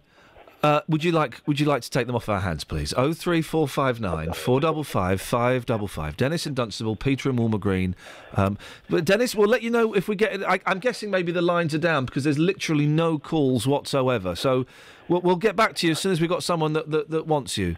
Okay. Try and hang in there, buddy. Yeah. Oh, yes, yes. I Don't be was too going to lonely. drown myself, but I'll just have a wash instead. Put a sausage round yourself. I think that's what he said. Did he say put a sausage? Hello, Rob. I think he said that. Oh three four five nine four double five five double five is the phone number. Dennis and uh, Peter are both up for grabs. Um, oh, hang on a second, Dennis. No, Dennis is gone. We'll do it. We'll do it after half past. We, th- we we may have a taker for Dennis. Russell, hang on, hang in there, buddy, and we'll. Uh, We'll get back, and if you're an old person that um, wants to be, um, you know, carted off to someone, uh, th- th- we can arrange that. That's what we're here for. The, with the BBC. It's very, very brave. And thank you for everything you did in, in both world wars. Oh three, four five five double five. Getting choked up with the emotion here now. The Home Office says it can't do anything to speed up the official investigation into the death of a man at Luton Police Station two years ago. In a letter to the town's MP, the Home Office say they're sympathetic with the family of Leon Briggs, but they cannot speed up the Independent Police Complaints Commission's process. Well, in a moment, we'll speak to Councillor Jackie Burnett. But first, let's hear from the Police and Crime Commissioner for Bedfordshire, Ollie Martins. Ollie, thank you for joining us this morning. Morning, Ian. Um, Leon Briggs died a year after you became PCC. Um, it's kind of a, a, a shadow that's been hanging over, um, well, your, your time here, isn't it, really? Yep, that's that's fair comment. And um, I have a quarterly meeting with our IPCC commissioner, uh, and I always use the opportunity to say, you know, when are we going to get the result to this? When are we going to get the results to this? Do they say? Well, earlier in the year they were saying it would be March. Right. Clearly, it's not going to be March because that was March 2015, not What's 2016. Their argument for it taking so long. I can't offer you much insight. I mean, Yeah. th- they will say that by their standards, this is a complex investigation. Um, so that's their but then, explanation. and I know you can't answer this, and I appreciate you can't. But but but then you know any uh, uh, uh, um, death under mysterious circumstances. if that had happened in the street, um, the investigation would pro- most likely have concluded quite some time ago. So for them, with all of the power and resources they have at their fingertips to keep dragging it out with no end in sight, it's um. Well, I do sometimes make the point that if this was a police investigation, I would have expected it to uh, to have concluded by now. Um, you, you can look at some of the complex investigations that Bedfordshire police have had to carry out during this period, and Mm. most of them have been to court and Yeah. have got people banged up inside now. It does. It, it, it could be argued it brings into question a, a, a lot of people don't buy the uh, the independent bit of the, uh, the the title, the IPCC. They don't they, they don't see it as being an independent thing, and that, that it's it's actually it's on the side of uh, the police. And uh, whether that's the case or not, the fact that this has dragged on for two years will be interpreted by some people, I'm sure, as a cover up, as hoping that people will forget about it and it'll go away. And it, it, it, it makes it makes the coppers look bad. It creates it creates a vacuum that people can then fill with their own theories. Yeah, that's right. And you know, this is the point I make that it's actually having a corrosive impact on public confidence in both organisations, both the IPCC and Bedfordshire Police, uh, and. You know, given the circumstances that we're in in Bedfordshire, we need a high level of public confidence uh, in the police so that people are happy to work in partnership with them to keep their communities safe. When you've got something like this hanging over the force, it makes it difficult. You know, it's it's a challenging set of circumstances. Um, I mean, we do as much as possible to build public confidence. So you know, people have seen 24 hours on police custody. Yep. Uh, you know, I hope that gives the public some reassurance about the challenges that the police face and, and how they respond to them. Um, we've uh, equipped, we're well, in fact, equipping all of our frontline um, officers, including the volunteer special con- uh, constabulary, um, with body worn video. Uh, we allow uh, there's a community scrutiny panel that look at the stop and search encounters that are carried out recorded on body worn video. Uh, we've got independent custody visitors. These are members of the public um, who make unannounced visits to custody uh, and monitor the adherence to the and all these things are great. Criminal And I know Act. that one of the things you're keen to do is to improve the image of the the, the, the police force. You know, and uh, while while you're you're, you're uh, saying power, but while, you know while you've got your job. But all of that is it, there is the shadow of the Leon Briggs investigation that's cast over it. Say that I want to bring in um, Luton councillor uh, Jackie Burnett on the line. Morning, Jackie. Morning. What what, what are your thoughts on, on the way this um, IPCC investigation is going? I think the service they've de- delivered is not fit for purpose. I think it's really sad, the family. I, I think about if it was one of our, this had happened in our family, we would have been waiting, still no conclusion two years later. It's just really poor service. The argument, and let me play devil's advocate, Jackie. The argument that the IPCC, if I've got this right, have put forward is they've had to interview over 150 witnesses, um, and they want to make sure they get this absolutely right. You would hope that they would be thorough and proper, wouldn't you?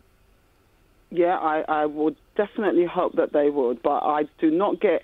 I have not heard or seen any any correspondence or hear anything from the IPC. And if I'm wrong, please now with Ollie on the radio, please correct me that they're putting any more resources specifically on this. Given that the community are not happy then I'm not hearing that they're spending any more resources or channeling to speed this up and get a, a conclusion for the report to be issued. Let me read bits of the statement we've got from uh, uh, Mary Cunneen. I think that's her name from the IPCC. She's the commissioner. We recognise the length of time being taken to complete our investigation has had an impact on Mr Briggs's family and the officers involved. We're endeavouring to complete what will be a comprehensive report as soon as possible. Um, as part of the investigation, uh, investigators have interviewed five police officers, two detention officers, um, five police officers, and one detention officer remain under investigation. We've also taken statements from over 150 witnesses, examined CCTV footage, and sought expert advice regarding mental health. And again, I go back to that phrase: we want, a, we will have a comprehensive report as soon as possible. Do you buy that, Jackie? I'm not. I, I accept that they probably want to uh, do a good job and do the report, so they'd know.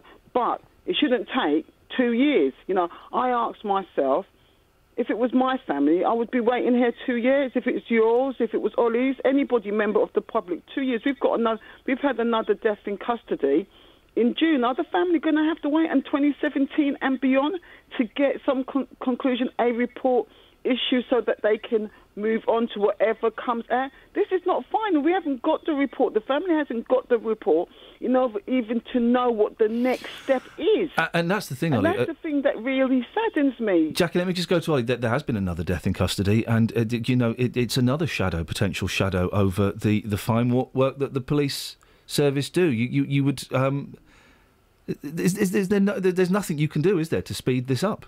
No, no, and And I can feel it- your frustration. I know you're frustrated. Yeah, uh, you know, it, because it does. It puts the force. It puts our staff and officers in a difficult uh, position, and it's a, a shadow over them. And you know, we need these things resolved as soon as possible.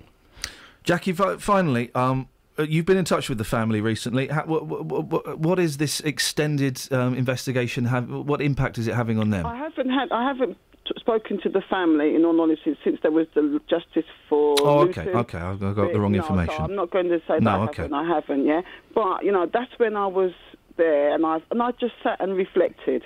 So it would be probably advisable if you or your colleagues were to speak to them. Okay. Yeah, um, but yeah, it's it's too it's too it's it's, it's, it's just poor service. It's a poor service. Uh, uh, I think that's a very polite and mild way of putting it. Jackie, Well, the, the, the community, the three, you know, the community came out and spoke to the lady that Marion.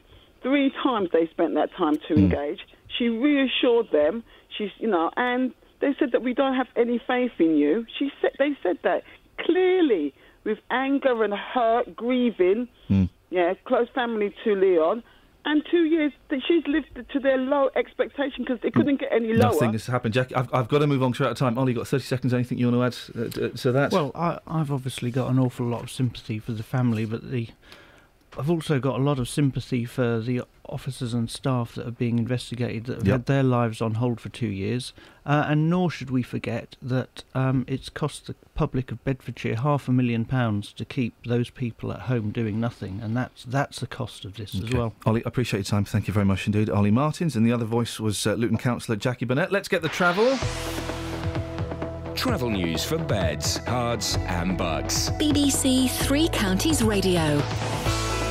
Busy on the A1M southbound around junction 7 for Stevenage. Also, it's very slow on the M1 southbound between junction 12 for Flitwick and 11 for Dunstable. And in Dunstable itself on the A5 southbound, it's very slow between Dunstable Road and the M1 at junction 9 for Redbourn. Saxon Street to Milton Keynes is closed in both directions between the Coffee Hall roundabout and Bletchley Way, and that's because of the Rugby World Cup this evening. So at 8 o'clock, Fiji take on Uruguay in the Rugby World Cup match at Stadium MK. Expect extra traffic on the A5 through Milton Keynes. Samantha Bruff, BBC Three Counties Radio. Across beds, Herts, and bugs. This is BBC Three Counties Radio.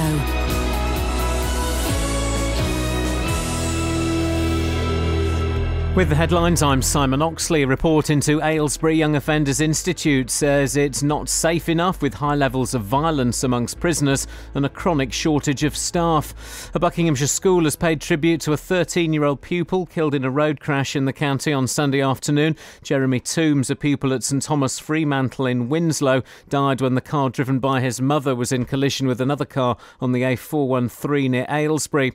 And the Home Office says it has no power to intervene in the officially initial investigation into the death of Leon Briggs nearly two years after he died at Luton Police Station.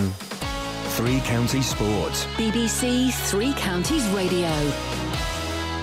There are Football League trophy matches tonight for Luton and Wycombe. Luton will make changes for the trip to Gillingham with injured striker Craig Mackail-Smith among those missing. It could mean a start for Jack Marriott after his two goals off the bench on Saturday. Here's assistant manager Terry Harris. We're very pro Jack. You know, we, we, we know that he's, he can be he can be a very good player. Similar to, to Craig, you know, um, obviously not experience, as experienced, but uh, you know, having lost Craig for, for what was probably a tight hamstring more than anything else, uh, Jack's come on and, and, and took his opportunity. Wycombe go to Bristol Rovers, and you can hear commentary on the matches involving Luton and Wycombe in tonight's Three Counties Sport from 7. A reminder that Wycombe's league match at Bristol Rovers on Saturday has been postponed due to international call ups for the Bristol side. In the National League tonight, Boreham Wood are away to Kidderminster. Liverpool hope to appoint Jurgen Klopp to replace sack manager Brendan Rodgers by the end of the week. The former Borussia Dortmund coach is favourite to take over at Anfield, as Ben Smith reports. Talks are underway. I'm told progressing very well. It's my understanding that Klopp has been talking to Didi Hamann, uh, his compatriot and former Liverpool midfielder, over the past week, just to get his views on the city, the club, the fans, what it means to be the Liverpool manager.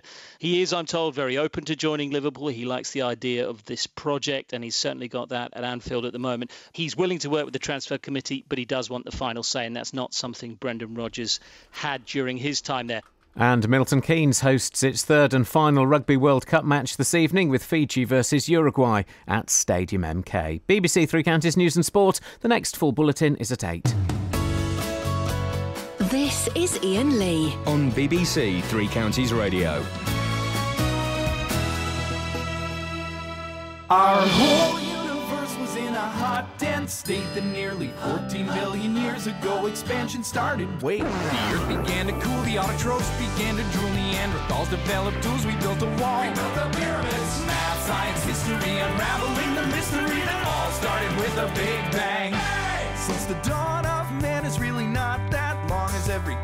was formed in less time than it takes to sing this song. A fraction of a second and the elements were made. The bipeds stood up straight, the dinosaurs all met their fate. They tried to leave, but they were late and they all died. They closed their asses off. The oceans in Pangea, see a wooden Bonavia set in motion by the same Big Bang. It all started with a Big Bang.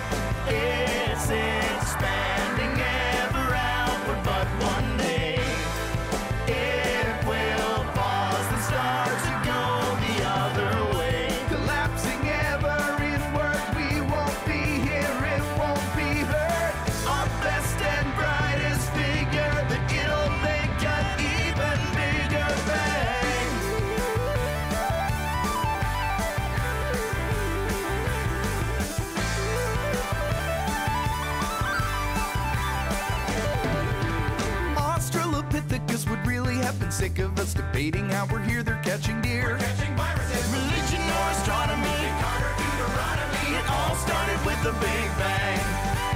Music and mythology, Einstein and astrology, it all started with the Big Bang. It all started Oh, three four five nine four double five five double five. Old people are lonely. We know that's a fact, and the science has proven it.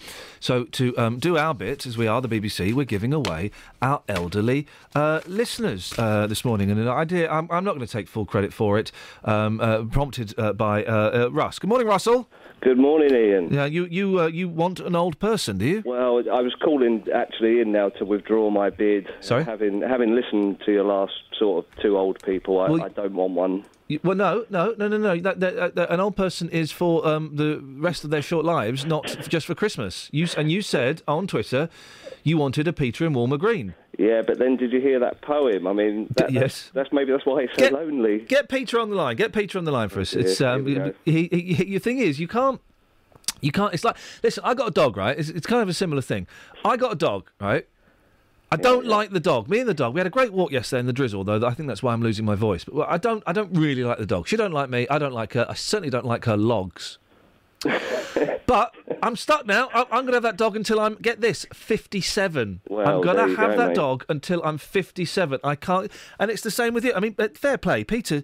Peter. Yes, good how morning. Much, how much longer do you reckon you got left? It can't be that much longer. what, what do you reckon? About two weeks. it's only two. Russell Well, would, that's a holiday time, isn't it? Russell would like to take you on and help with your help with your loneliness. Why don't you have a chat with him? Go on. He would learn an absolute lot about life, I tell you that. You're not going to read me poems like that, though, like constantly, are you? Oh, no, no, no. I only use that on politicians. Oh, right, okay. Was that just a special one-off then? Absolutely. All right, don't don't bother again. I'll teach you. Um, I'll, I'll even teach you how to play bowls well. oh, that sounds like a nice idea. In like 30 years' time. Um, well, I tell you, no, no, no, no, no. Most people who take up bowls in their older years mm, uh, got a great wish that they'd taken it up much earlier. I'm sure they do. Yeah, but people have got to like do things like have jobs. And, And and, do- and you've got to do remember that with bowls, it's such a social game too. I mean, in Hitchin, for instance, there's a bowling club there with 1,300 members. Oh, have, you, have you got many friends at bowls? Absolutely, all They over the place. Sort of say bad things From here when you to arrive. I, I can see Peter why you're so lonely. it, I mean, it really. Hang on a second, Helen. Yes. Yeah, yes. uh, yes. Good morning. Yeah, good morning. I, I mean, um, are you phoning up because you want an old person? Well, I don't know why Dennis wasn't snapped up earlier. Really? You wanted Dennis? He's so entertaining. Well, I I wish he'd make his phone calls entertaining. Maybe you, maybe you've seen him privately because the, the ten minutes we get every day are not entertaining. recommend Dennis. Sorry, Peter. I will strongly recommend Dennis to the lady. I love Peter too. I love Peter too. Yeah. Well, I mean, Dennis is a, a marvellous character anyway, so uh, for, for anyone to atta- entertain the public like he does. When? then, when uh, does he entertain the public? When has he ever he entertained does. the public? Yeah, of course he does. Dennis? He- he- When he- have you ever entertained the public? Oh, years and years ago. Years and years ago. Hel- Helen wants to take you on. Does she? Yes. Uh, well, I'm not a dirty old man, so that's all right. He is a dirty old man. I, I'm not. I'm not a dirty old woman either, but I think She you're is. I'll tell you what, we'll learn together then, shall we? How to be dirty. And they text me- Absolutely. When and I when they woke ring up me, they this text me morning- this hour quite often. Yes. Go on, Helen. I was going to say, when I woke up this morning, I didn't think I'd have the pleasure of speaking to Dennis. Well, you've got the pleasure. You've got the pleasure of Dennis anytime you want now, Helen, because he is yours. You've won Dennis in Dunstable, Helen. What a prize! We'll, we'll, we'll swap um, we'll swap uh, details and front door keys and um, and Russ, you've won Peter in Woolmer Green. Uh, yeah, but I, I, I might I might sort of re-raffle him, you know. just- can't, well, I've been. That's, but that's happened before. well, I mean, thank you guys. If you want, um, well, that's it. We got rid of a Dennis and Dunstable. We got rid of a Peter and Woolmer Green. That does mean that, that does mean they don't have to uh, call us anymore. Can we get rid of Matt and Dave Luton next? Oh, please, can we? Yes, let's get rid of Matt. Oh three four five nine four double five is the phone number. Hey, this is all right, Justin. We're getting rid of the uh, the dead wood. I think it's fantastic. But Peter and Woolmer Green, can I just say that I've actually taken Peter onto the streets with Yeah. me, Yeah. and he saw this uh, young, tanned, good-looking lady coming from a, a good hundred yards away. Yeah. He made his move, and that young lady, who's about 18 years old, Is now his abs- she absolutely loved him. Oh yeah, well there you go. Oh dear, oh dear, oh dear. Well, we're going to give away the rest. We're going to give away the rest of them later on. Before that, though, Justin, very important survey in the uh, Yeah. papers has found out people with red, what is it, red, black, and purple wallpaper are getting it more than anybody else. Mm. True, And we, your, yeah. your your wallpaper remind us the colour of yours? It's purple. Ladies and gentlemen, you've taken this to the streets. How, how did it go down? Uh, yeah, it went down. Uh, it, it was a slow burner, but uh, we Yeah. eventually got there. Obviously, you know, asking very, very personal questions on the Yeah. streets early in the morning. Um, here's what happened on the streets, boss.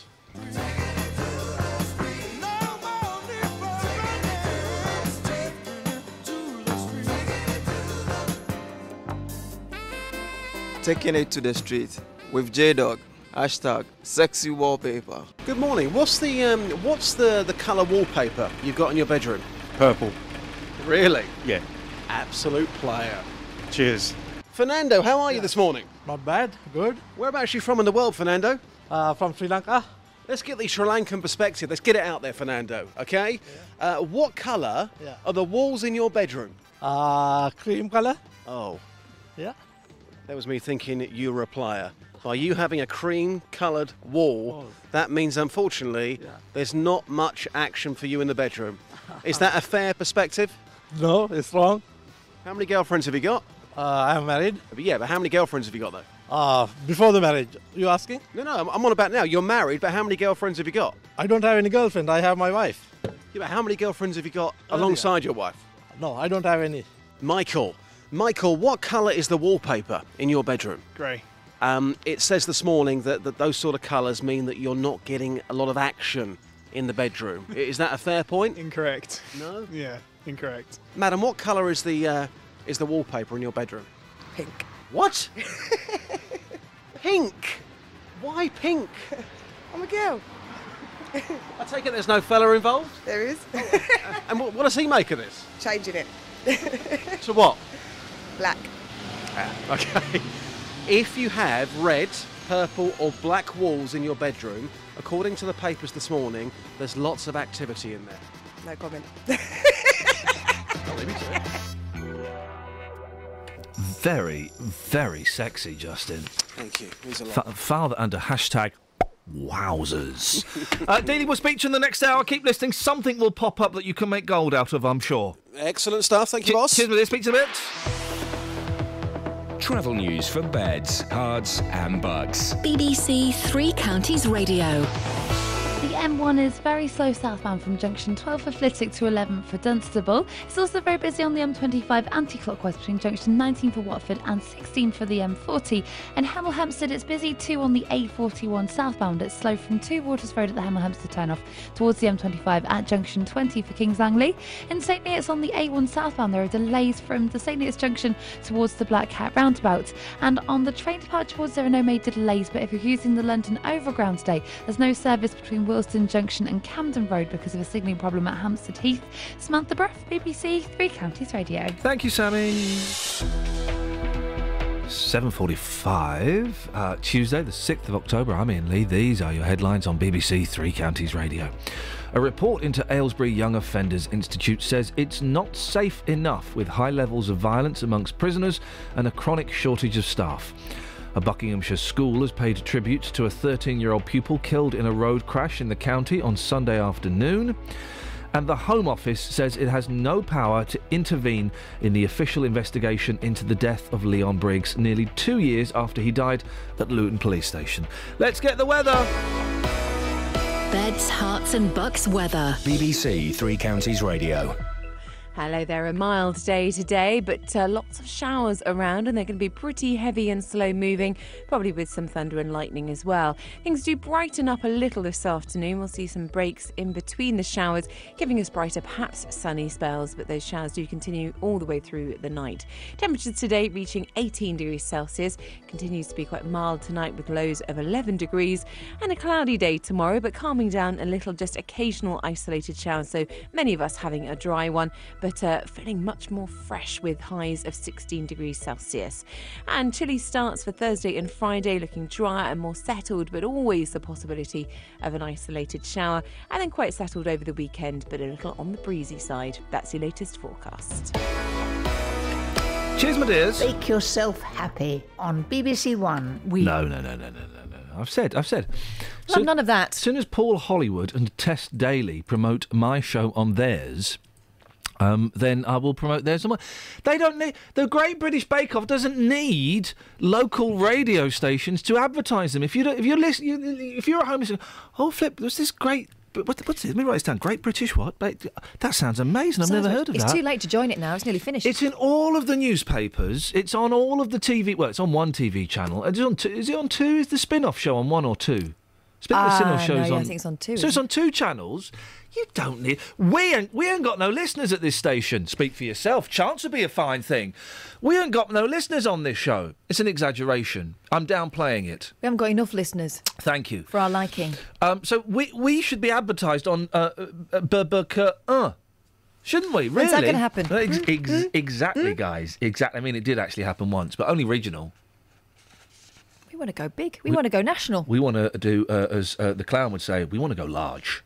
We'd like to go large. Oh three four five nine four double five five double five. Now, last week we heard about the millions of pounds being spent on an apparently pointless uh, review or reviews into the future of healthcare in Milton Keynes and Bedford.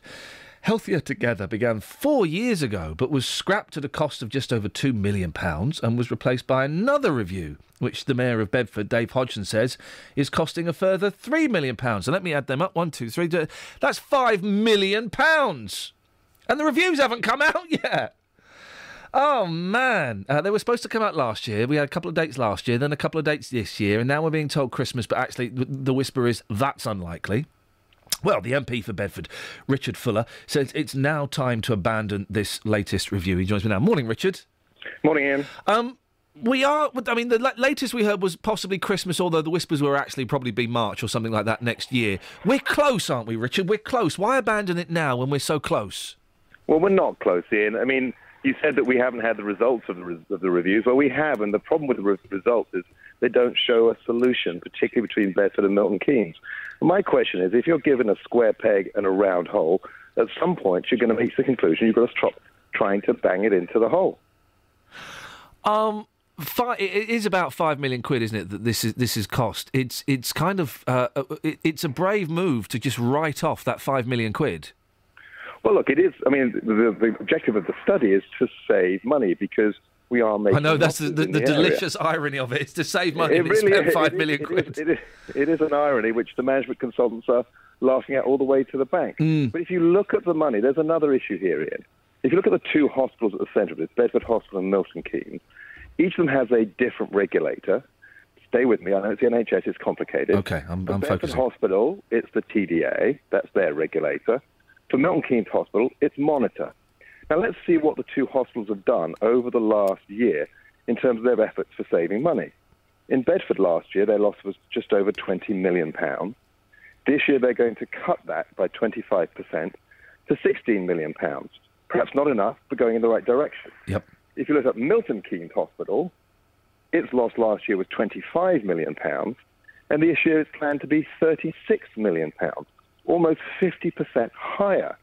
So if the objective is to save money, my question is, what is going on at Milton Keynes Hospital, and what is the regulator doing to hold them to account? Let's we'll we'll come back to Milton Keynes in a second. So let's focus on Bedford, which, is, as you say, is making improvements. Still a long way to go, but is, is making improvements. What do you see as the future of, of, of healthcare in Bedford in general? Well, it's not just what I see, it's what the doctors at Bedford Hospital are already doing. They have a strategy. Their strategy is to look to create clinical pathways. That is, when you get sicker, where do you go when the care of Bedford is not a high enough standard for you to be looked after? So if you have a heart attack today in Bedford, the chances are you'll go straight past Bedford Hospital to Addenbrooke's. In other circumstances, you may go to Bedford first and then to another hospital. For the last 12 months, doctors at Bedford Hospital have been working with other partners in other hospitals to try and create that new future where we can draw on the expertise at other hospitals, but deliver it closely here in Bedford. A bit like the Moorfields, Mo- uh, Moorfields Hospital model we have here in Bedford. Interestingly enough, that's what the head of NHS England says is the way to go. So I applaud Bedford Hospital for taking those steps. I want the regulators to recognise that that's the way of the future. Um, you mentioned Addenbrooke's Hospital. That that's failing, isn't it? That's in special measures, and um, it, it was, or it is, or it was running up debts of about a million quid a week. Well, Addenbrooke's is a, is a special type of hospital because it, it has the general hospital services that it has for the local Cambridge community, but it also has areas of specialist healthcare, which it serves for a much broader area of the country, all across the east of England. And it's that level. There are no. There, the actual report that was produced by CQC actually said their quality of care was still absolutely first class, and that the standard of interaction between hospital staff and the, and the patients was first class too. So I look at this as an issue where Bedford Hospital can help Addenbrooke's. We can help them load balance their activities. You know, some people, somewhere halfway between Bedford and Cambridge, might be going to Addenbrooke. Why don't those patients be redirected to come to Bedford Hospital rather than Addenbrooke, whilst Addenbrooke is sorting out some of the problems it has in terms of, of, of patient load? Uh, Milton Keynes, you mentioned there that the, uh, and I'm trusting your figures because I don't have them in front of me, that the, the financial situation is worsening there. We've had a couple of stories um, in the last few weeks on this show um, about babies dying. Um, what do you think should happen to Milton Keynes? Well, I think it needs to answer that question itself, and it needs to say what is our strategy. We we we've seen what Bedford Hospital is doing. It's charting a way forward. It's reducing its losses. Milton Keynes was uh, seen by the Quality Commission as requiring improvement earlier this year. Its losses are increasing. I don't know what its strategy is. Which way is it going to go into an alliance with Luton? Is it going to look to the John Radcliffe at Oxford? But more importantly, for the people that monitor that group that regulates Milton Keynes Hospital, why are they indulging these losses at Milton Keynes? What questions are they asking about what the future of Milton Keynes Hospital is going to be? Because it sure as hell isn't going to be with Bedford Hospital. Richard, um, really, really interesting to talk to you. Thank you very much indeed, MP for Bedford, Richard Fuller. And th- it is a delicious irony that a review that's supposed to be working out how to save ho- your hospital's money so far it's cost five million pounds. I mean, gosh. This is Iain Lee. On BBC Three Counties Radio. Now, isn't it funny? So the Great British Bake Off show. Yeah. You seen Andrea's tri- uh, tweet? Yeah. She gets it in the states. What's it called in the states? I don't know. The Great British Baking Show. It's not called that. That's what she. Now that's what she says. Now we we know that Andrea listens in America, and while she's listening, she you know the uh, right uh, the right wrist is going up and down, up and down. The left wrist suddenly b- b- fills up, and the up and down, up and down. She's drinking. Yeah. Uh, she's drinking Danny Warbucks. Uh, so she may be completely blotto by now. Maybe to bake off means something different in America, and they've had to change it. Yeah, that could be. Did um, you bake off? You smelt it. You dealt it. that could be. Uh, that could be it. Oh three four five nine four double five five double five. We're still giving away uh, Dave Luton Mhm. and Matt, you can have Matt. You can have Matt. I mean, honestly, we don't even need to check your references for Matt. You just take him. Mm-hmm. Just just turn up with a you know open the boot and we'll we'll shove him in. You can have Marlene too. I mean, she's got a wonky eye, but she's perfectly nice. Well, she is. She's one of the good, nice ones. Yeah. Okay. Hey, how much exercise do you do a day? Not enough. Well. I walk to and from school to pick up the kids. That's, uh, that's probably it.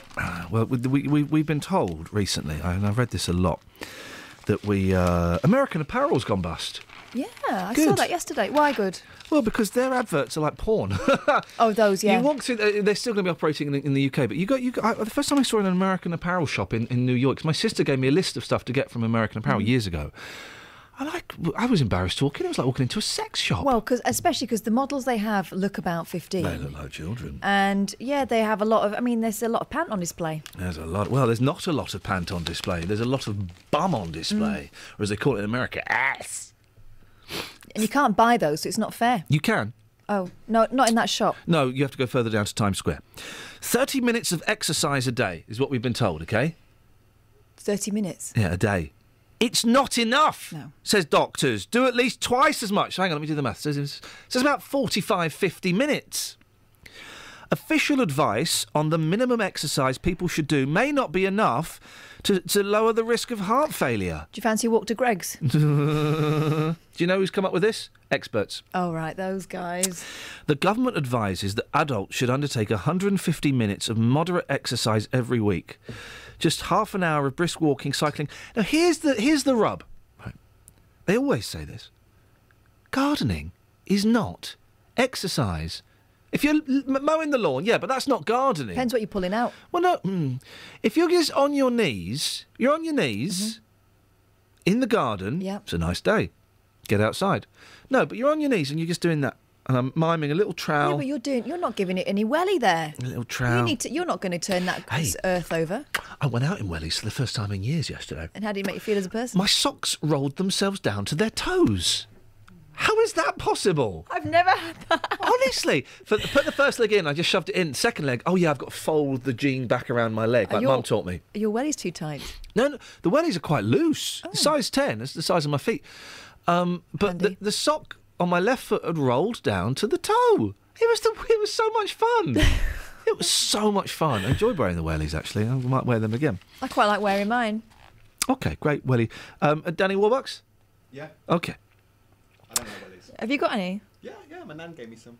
Oh, handy. Just half an hour of brisk walking. Cyc- Gardening is not exercise. I'm not having that. You're on your knees and you're just troweling. There's nothing. Digging, digging. Um, it will keep you fit and well, but research suggests people may need to do twice. Oh, for crying out loud. I think they're talking about sort of Poldark style scything. or even four times that amount of activity to see, see a significant effect on their heart. I tell you what I'm going to do, right, is while they're all deciding exactly how much exercise it is we need to do, I'm going to sit on my fat backside that's getting fatter every single day and I'm going to eat chili and jacket potato and sour cream. And when you've worked out how much exercise I need to do, then I might consider getting off my bum and doing it. Travel news for beds, cards, and bugs. BBC Three Counties Radio. In St Neots on the A1 southbound, a lane's been closed between the St Neots Junction and the Great Barford bypass the Great Black Cat at the Black Cat roundabout. Sorry, that's because a lorry's tyre has blown out. On the M1 southbound, it's very slow from junction 12 for Flitwick to 11 for Dunstable, and in Dunstable itself on the A5, it's really busy southbound between Dunstable Road and the M1. In Wendover on the A413, it's slow between Nash Lee Road and London Road. It's also busy in Marlow Bottom on the A404 from the M40 at the High Wycombe Handycross roundabout towards the Bisham roundabout. On the train departure boards, there are no delays showing up at the moment, but on the London Overground, if you're using that still, there's no service between Willesden Junction and Camden Road. Samantha Bruff, BBC Three Counties Radio. Sammy, Yes, gardening is not exercise, is it? I don't think so. Okay. Did you do And- much or golfing. exercise in Amst- uh, Amsterdam? None. No. What did, what did you do there? I went to see um, The Anne Frank Museum? canals. Canals. Not okay. Anne Ca- canals. She went to canals. Okie dokie. Canals. Local and vocal across beds, Herts, and bucks. This is BBC Three Counties Radio.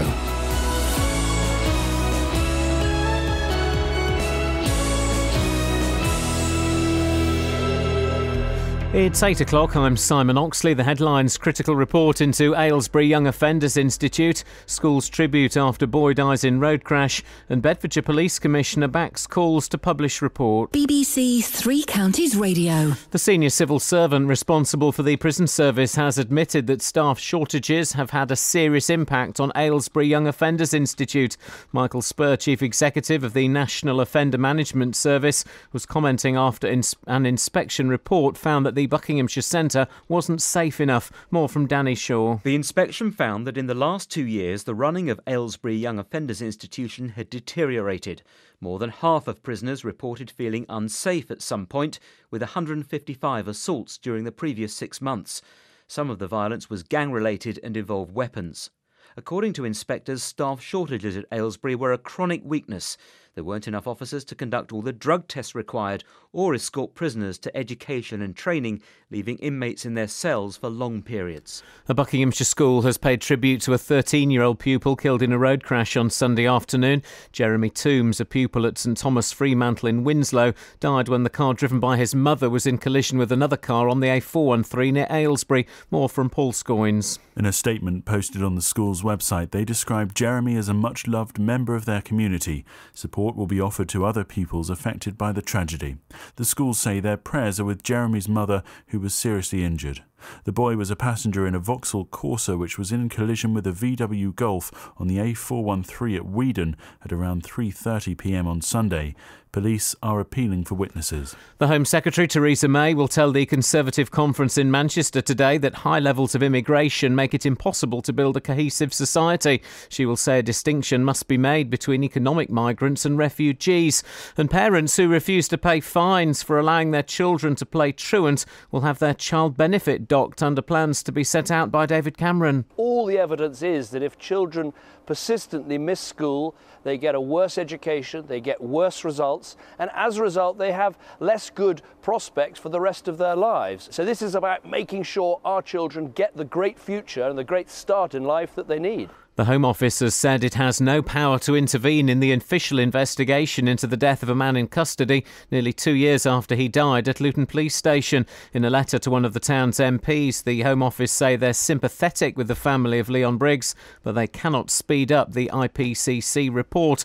Bedfordshire Police Commissioner Olly Martin says it affects public confidence in the force. It creates a vacuum that people can then fill with their own theories. Yeah, that's right. And, you know, this is the point I make that it's actually having a corrosive impact on public confidence in both organisations, both the IPCC and Bedfordshire Police. In sport, there are Football League trophy matches tonight for Luton away to Gillingham and Wycombe at Bristol Rovers, and Milton Keynes hosts its third and final Rugby World Cup match this evening with Fiji versus Uruguay at Stadium MK.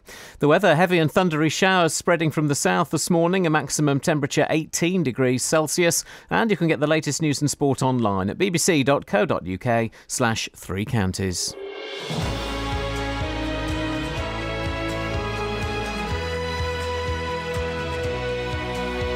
Um, to the um, young gentleman that's just texted in, are you giving away Justin Dealey? I'll take him off your hands. No, no, no, no. no. We're only giving away the old listeners today. Dennis in Dunstable, Peter in Woolmer Green are gone. Dave Luton, Grumpy Matt, not gone. if you want them, get them fast. Not because there's a big demand, but they're very, very old. It's 03459 455 555. Also, also, also, this nonsense that um, gardening is exercise. Is it? Flip! If you're mowing the lawn, but that's not really gardening, that's just manual labour. The actual art of gardening is not exercise at all, guys.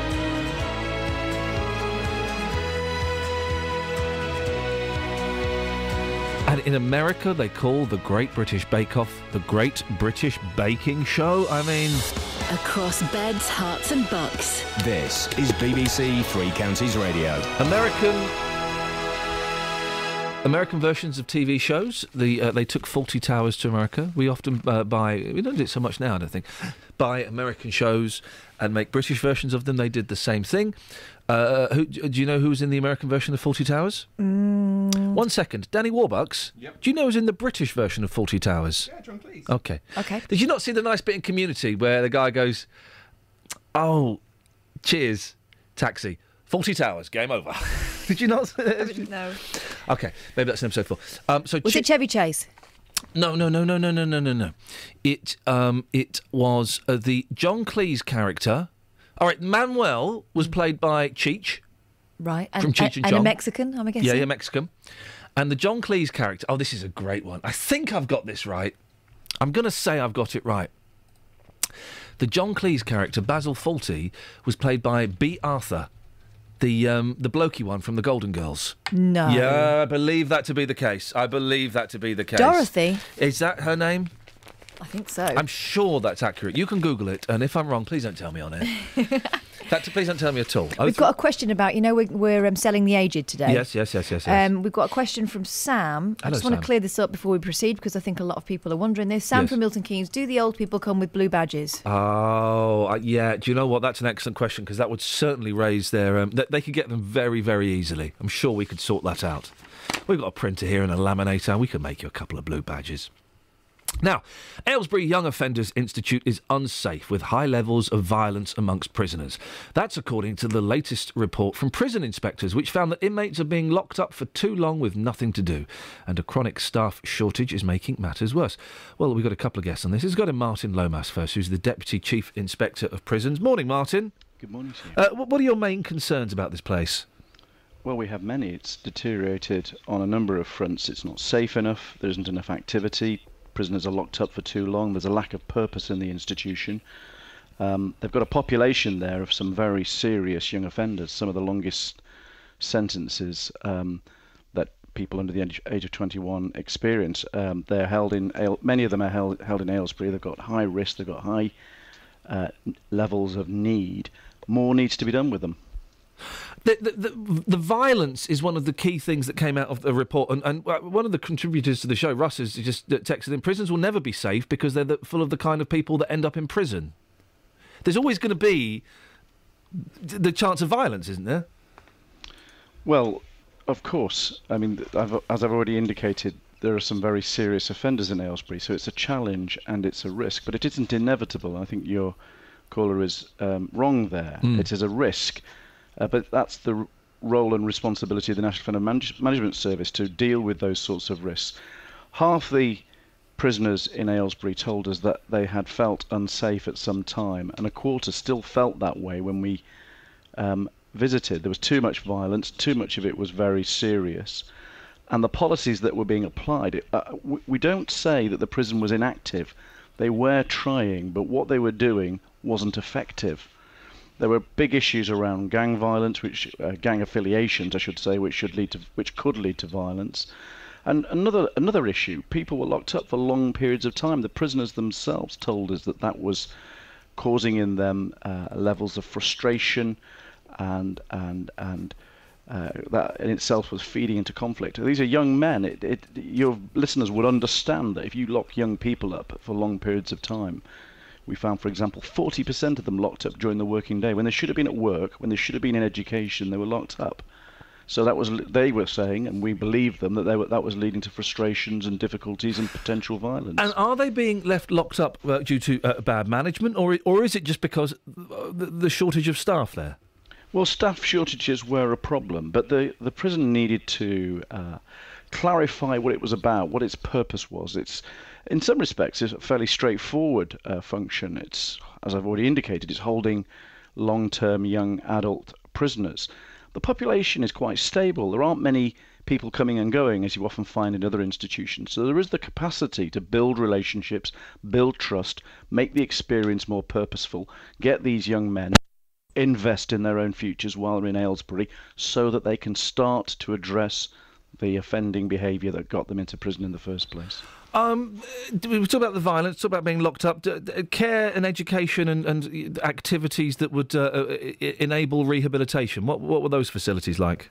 Well, they weren't good enough. They, they were poorly led, poorly managed. The assessments, the self-assessment process, it's a sim- similar arrangement that would happen in a school in your community. But we found 30 to 40 percent of these uh, young men locked up when they should have been at work.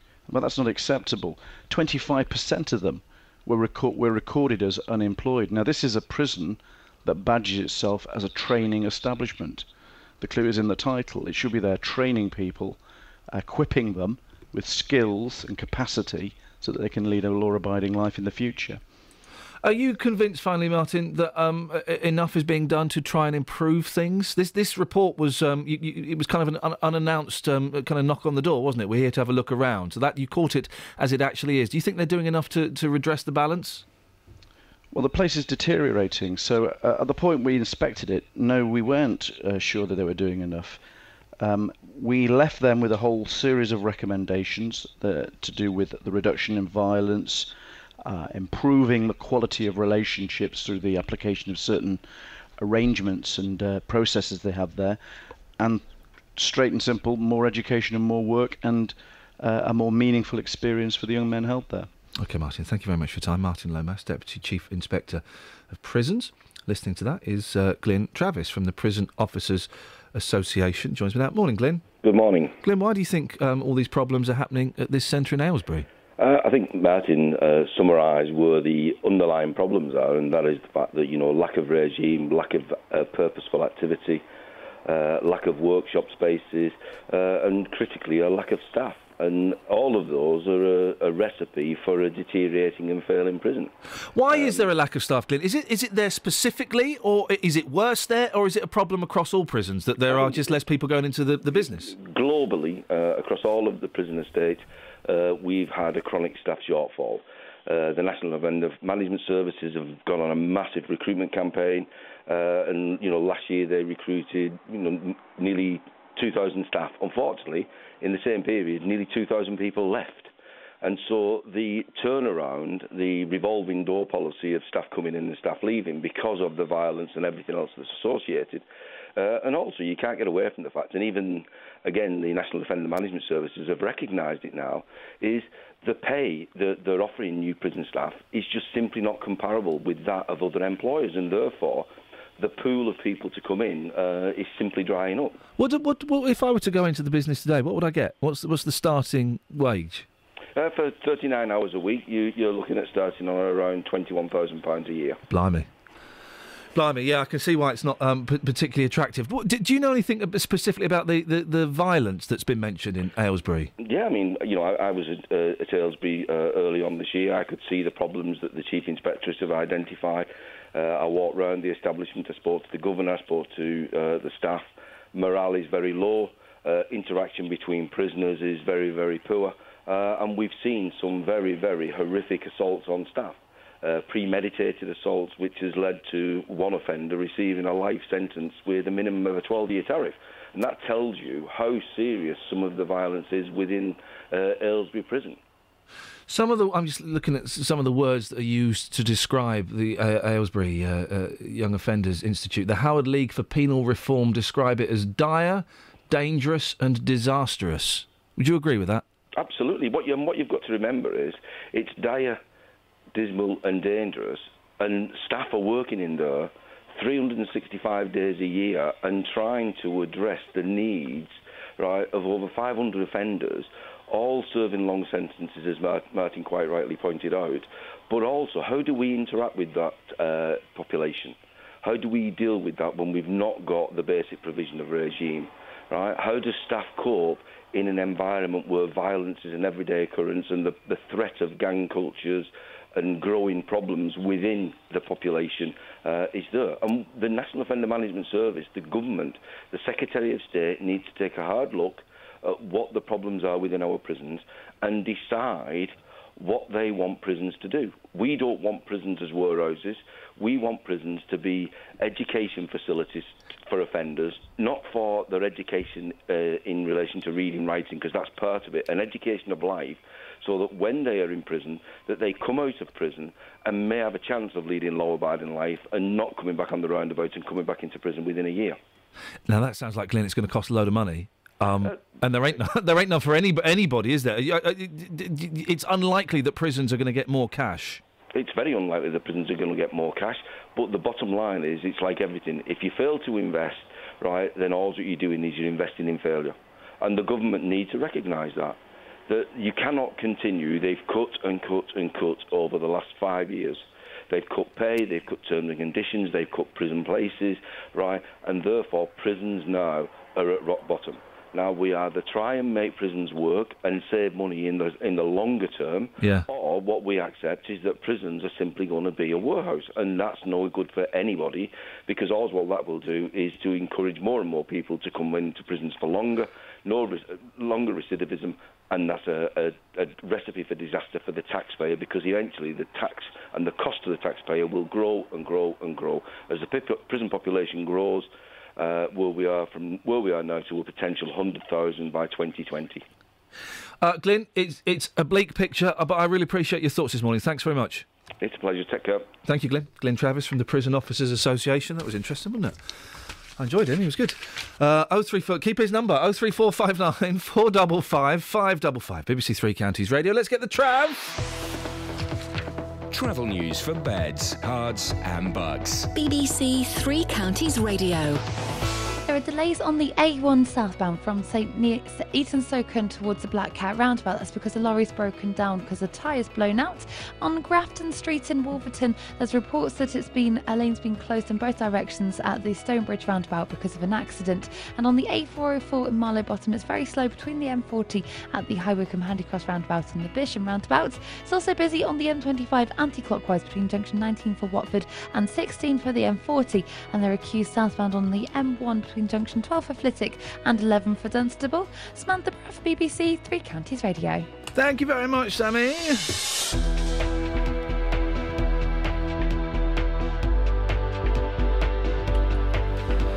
Right, 8.17. It's Tuesday, the 6th of October. I'm Iain Lee. These are your headlines on BBC Three Counties Radio. A report into Aylesbury Young Offenders Institute says it's not safe enough with high levels of violence amongst prisoners and a chronic shortage of staff. A Buckinghamshire school has paid tribute to a 13 year old pupil killed in a road crash in the county on Sunday afternoon and the Home Office says it has no power to intervene in the official investigation into the death of Leon Briggs, nearly two years after he died at Luton Police Station. Do you like to keep your eye on the weather? Do you Nope. like to record the changing seasons where you live? Of course Does not. the science of weather fascinate you? Looks I'm not as if we'll see low pressure started to move up from the south. There's something new coming to BBC Three Counties Radio, and we want your help. You'll need to have a computer, smartphone, or tablet, I've got those and things. access to the internet. Oh. If you're interested in taking part, send your contact details to 3cr at bbc.co.uk. Weather Watchers, coming soon to BBC Three Counties Radio. Okay, well, I didn't know we were talking about that now, but it turns out we can. Yes, on this show, we're doing a new feature. It's called Weather Watchers. And uh, basically, um, because we are sacking off, the BBC has fallen out with the Met Office and we're sacking those slackers off. Uh, you're going to be doing the weather for us every single day just by simply standing in your garden and holding a yogurt tub to measure the rainfall. It's something like that, isn't it? Hang on, can I just have a quick watch of the weather? Yeah, go on. Yeah. Weather Watchers on BBC Three Counties Radio. This is Iain Lee. On BBC Three Counties Radio. I, I, I, I don't. I don't actually know what that what it is. I'm. I'm. I'm, I'm There might be more to it than just I- watching the weather. I suspect there might be. Uh, oh well, hang on. Oh, no, here we go. Now we're having. Um, now we're having an hour off, or a, well, we're having a payoff, right? We just that it's twenty-one thousand pounds for a thirty-nine hour week for a prison guard. Um, uh, 21k for a 39 hour week, lucky bugger. I'm on 23k for 50, a newly trained teacher. But Wendy, you're less likely to get shivved by one of your. Well, saying that recently. I've said less likely. Um, yeah, yeah. There's, there's, there's not much. Um, th- th- you're right. There is less chance of you being um, shanked in the uh, the, the showers, as, as, as it could happen there. But, but this is what I don't like. I don't like when someone goes, "Oh, 21 grand for that." Well, I only get this for that. No, no, no. Well, what that means is you probably need more money as well. It doesn't mean that it, it, they're they're better off. You're better off. You can't play that game. What that means is that yeah, that the prison officers probably deserve more money. You probably deserve more Yeah. money. So let's not play tough break top trum- trumps. No, tough break, chop trumps. Chop trumps. Tough break, chop trumps. It's tough, Tough break, break. chop trumps for me, Janet Street-Porter. Welcome to our new show, Tough break, chop trumps. Um, it uh, but yeah, you're a teacher. Twenty three thousand pounds for fifty hours a week. Uh, yeah, you probably do with a bit more. They deserve loads more teachers, but loads of people deserve loads Yeah, more. yeah. Loads of people deserve loads. Nurses, let's. I mean, if they can get involved in the top trumps. Who's this plum? Um, which one? Because uh, I've got names here. uh, go dig an allotment. That's Matt. Which Matt? Um, another Matt. Matt in Wolverhampton. No, no, no, no. Uh, go to dig an allotment. Then tell me that gardening, is an exercise. Selling off the oldies. Can I have Katya, please? Katya's not an oldie. Katya's like 36. Literally plucked that figure from my. Um, so, well, you can, yeah, you can have. No, we're not selling off the young women that listen to the No. show. That's what, what, what do you think we are? What country sells off young women? I can say. What do you think we are? Pakistan?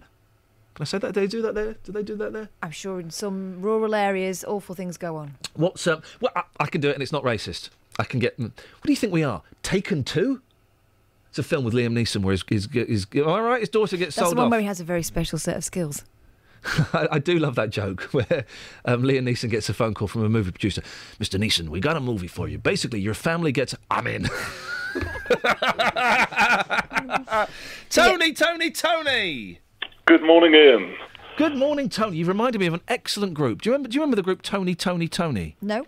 No, They- I don't. They were Tony, Tony, Tony were excellent, right? And they did a brilliant song, and I don't think I can play it on. Um, let me just hang on. Oh minute. no! When you think that, please don't experiment with it on no, air. no, no, no, no. I've just if it's if it's I've got it on my com- Tony, Tony, Tony were and, and this music is um uh um Tony, Tommy Boyd, Tony and Terry, Toni Braxton, Tony Farina, Tony, Tony, Tony. Toni Braxton. They um uh, they, they, this is, here we go. This is them.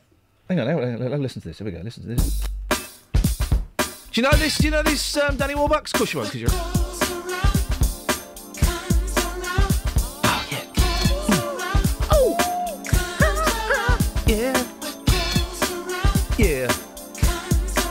Let me tell you now.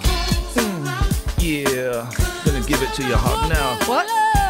Okay, that's a. But the one I can't play. Poor Danny just got danced at by two middle-aged idiots. Oh. Not my music. Hang on. It's not really my music, but listen. 1993. Future. You guys know this? My ex-girlfriend is a. I'm riding the fader.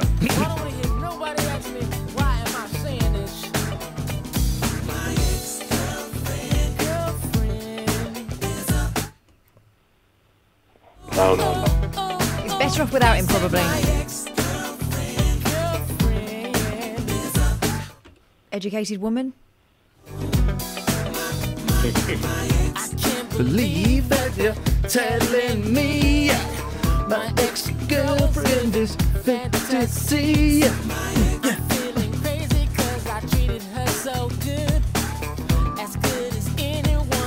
Neighborhood.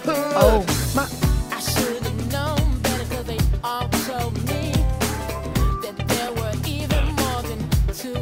Hang on, Tony, bear with me. Oh, crikey.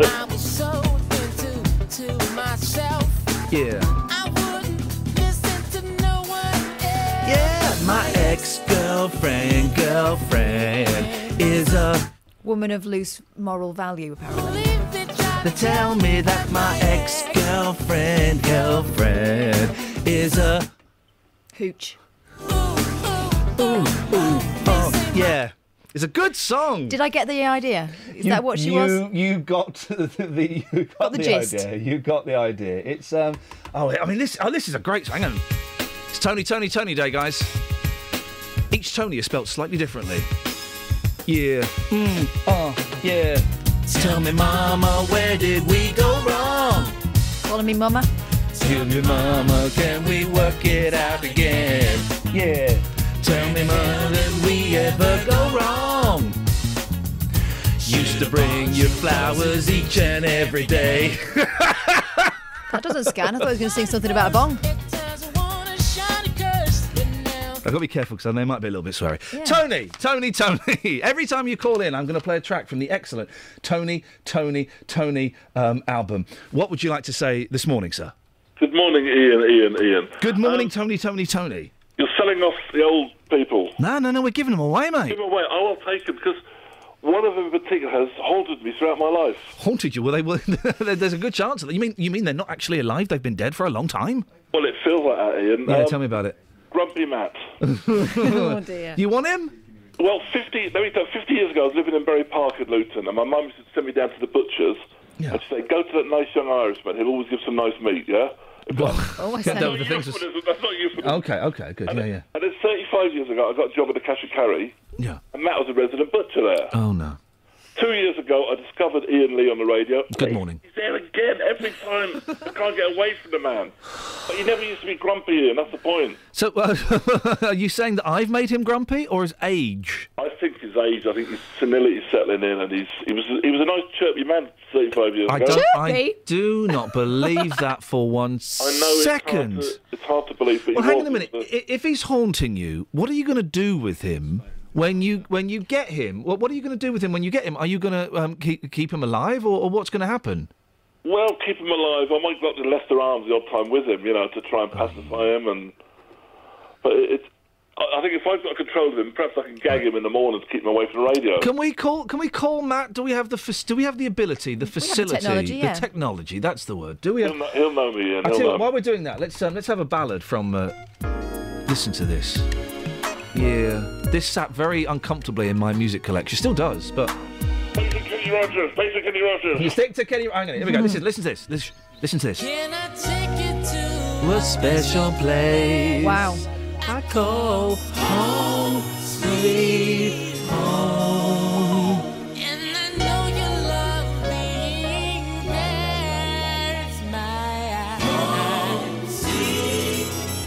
That that's kind of like Boyz II Men, isn't it? It's kind of like rubbish. Oh, thank you, Catherine. Exactly. You're, you're saying it's kind of like rubbish? yes. Tony, Tony, Tony is kind of It's like cack, rubbish. cack, cack. Right, okay, well, okay, let's try let's try one more song. Let's see if you like this one. Hang on one second. Here we go. This is Tony, Tony, Tony. Ready? Here we go. Oh. Elvis Presley was a rock star. he was the greatest. He can sing his ass. There we go. That's the third Tony. That's, that's Tony, Tony, Tony. He doesn't get to sing too often, but that's got that's got power and spark, hasn't it? Yeah. Speaking of power and sparks, let's uh, lose all of ours now because Matt's on the line. Good morning, Matt. How dare you speak to me without phoning me? Good morning, Matt. Criticizing me. I know, Tony. Am I, might, I being fair? You, you never were grumpy, Matt, were you, years ago? Hello, Tony. Hello, Matt. Long time no speak. Good heavens, Tony. How are you? I'm all right, but how come how come you got so grumpy lately, mate? You were never grumpy at Uh, no, I haven't got grumpy. It's uh, people like Iain Lee that's made me grumpy, Tony. I've never been grumpy. You know that. I can understand Iain, but how can you let people like how can Kelly and Catherine make you grumpy? They're lovely. Uh, Kelly is the greatest thing since sliced butter. Even even Justin's okay, you know. Uh, do I believe in what? Even Justin is okay. Justin is brilliant. It's the other guy that just upsets the whole cart. You know that. Are you going to the show next week in Luton, Matt? Yes. Will yes. you buy me a pint in the bar beforehand? Good show, and at least Iain Lee wouldn't buy you a pint. I can guarantee you. He promised me he'd come to Leicester Arms, but he won't do it. I was there for my birthday last year. I didn't see you though. No, I'm always there. You know. Yeah, how are you, Tony? All right? Yeah, not too bad at all, really, mate. Yeah, apart, Great to hear from you. I must get together and we must have a drink. Well, we'll have a drink at the library theatre, but Yes, we, we will. He's so grumpy in the morning. Uh, well, I'm not grumpy anymore. He makes out I'm grumpy. I've never been grumpy. You've known me for 20 odd years. Fifty years. What are you talking about? Twenty years? Fifty years? Well, yeah, but I was young then. So was I, Matt. So was Kenny Rogers. We got Kenny Rogers. We, got, we love Kenny Rogers.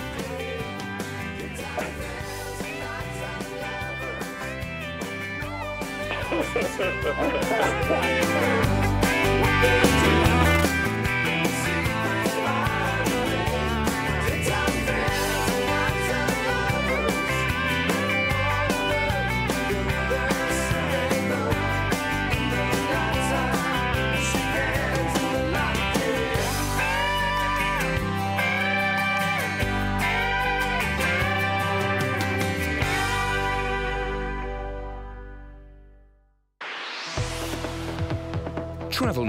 beds, cards, and bugs. BBC Three Counties Radio.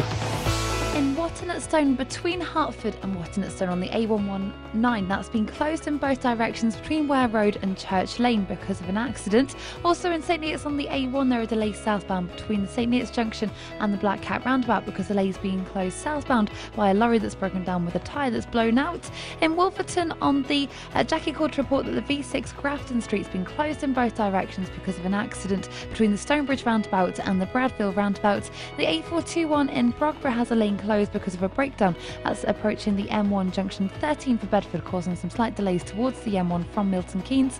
And on the M1 itself, southbound, it's very slow from junction 12 for Flitwick towards 11 for Dunstable. Samantha Breath, BBC Three Counties Radio. Across beds, Herts, and Bucks. This is BBC Three Counties Radio.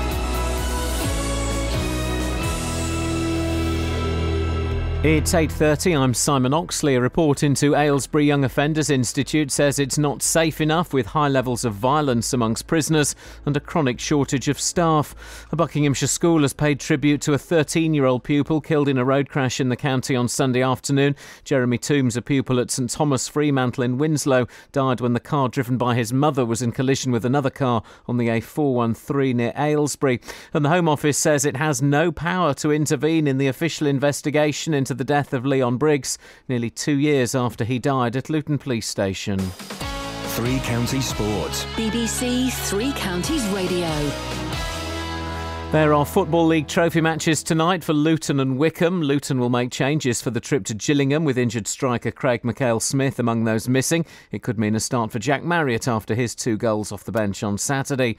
Wycombe go to Bristol Rovers with Marcus Bean suspended, although manager Gareth Ainsworth may have rested him anyway. We'll have to reshuffle without Marcus on Tuesday. Um, he might have been one of the ones arrested anyway. You know, he's uh, he's getting on and, and his legs were you know, been used all season. He's done really, really well for us. And uh, like I say, it's, it's time now for maybe somebody else to come in and show them what they've got. And you can hear commentary on the matches involving Luton and Wycombe in tonight's Three Counties Sport from 7. A reminder that Wycombe's league match at Bristol Rovers on Saturday has been postponed due to international call ups for the Bristol side. In the National League tonight, Boreham Wood are at Kidderminster. Liverpool hope to appoint Jurgen Klopp to replace sack manager Brendan Rodgers by the end of the week. The former Borussia Dortmund coach is favourite to take over at Anfield, as Ben Smith reports. Talks are underway. I'm told progressing very well. It's my understanding that that Klopp has been talking to Didi Hamann, uh, his compatriot and former Liverpool midfielder, over the past week, just to get his views on the city, the club, the fans, what it means to be the Liverpool manager.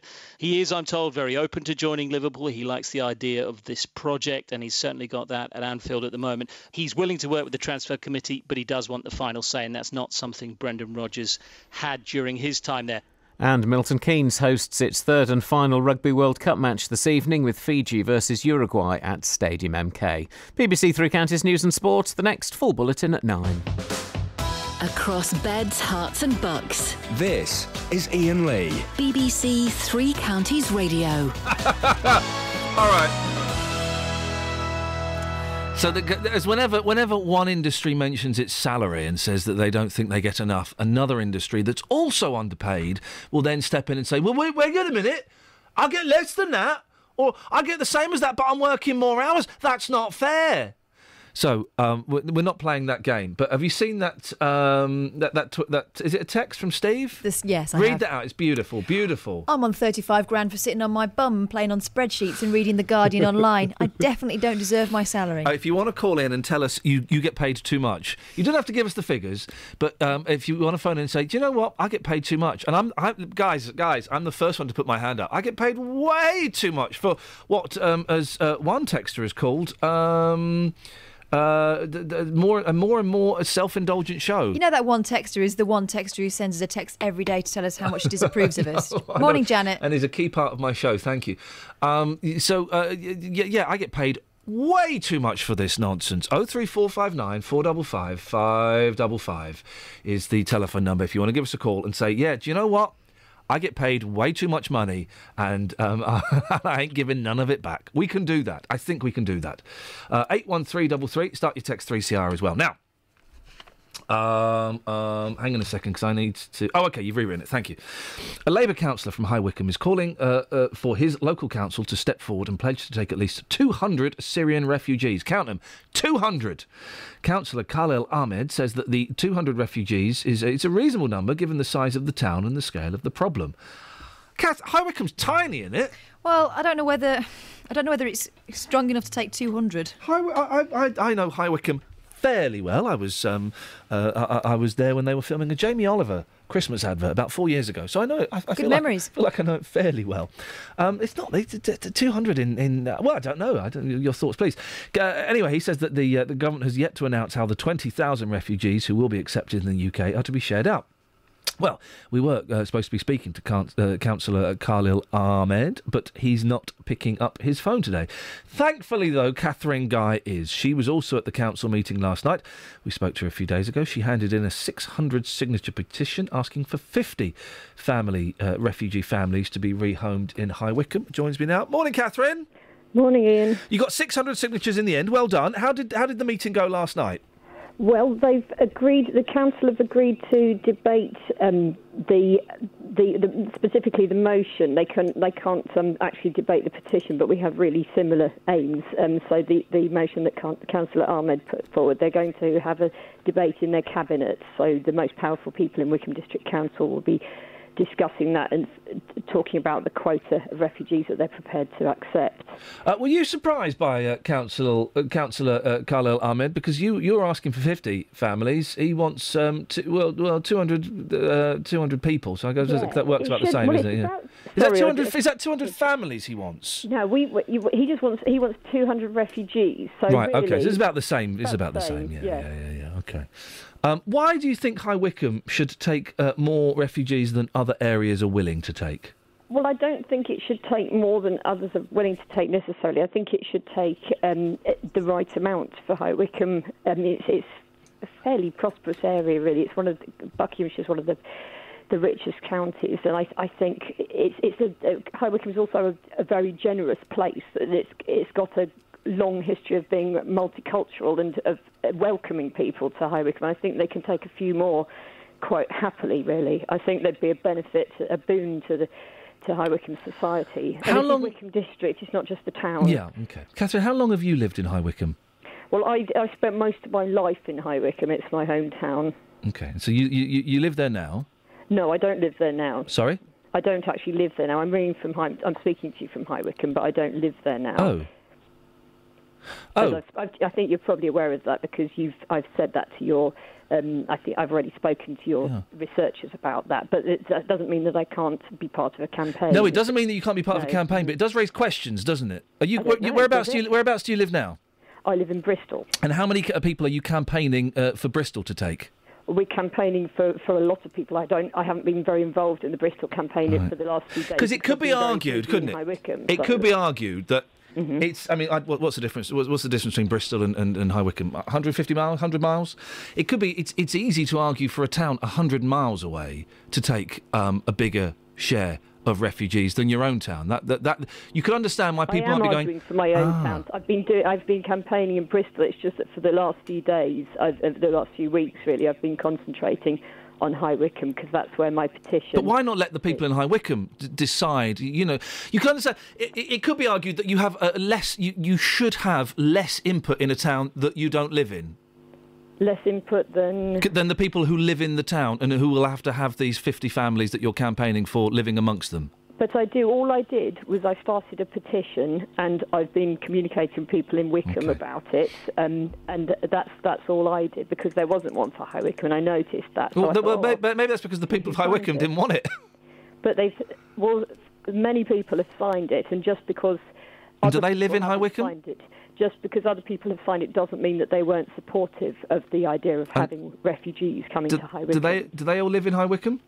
Not everybody who signed it lives in High Wycombe. What's the percentage of people who signed it who live in High Wycombe? My maths is really terrible. I don't know the percentage, but it's a large percentage. Because it's so majority. maybe maybe there are people that live in like Slough or something, and they don't want the you know they don't want the re- Syrian refugees in Slough or Windsor or somewhere nearby. So oh, there's a petition to have it ten miles away in High Wycombe. Beautiful, yes. Take you take you take them, Wycombe. People are much more, are much better than you think they are. I think, or than you're suggesting. I think you must be playing devil's advocate. Most of the people who signed it, in fact, everybody who signed it, has an interest in High Wycombe. They're either living there, which is the vast majority. It's all HP 15, HP whatever uh, postcodes.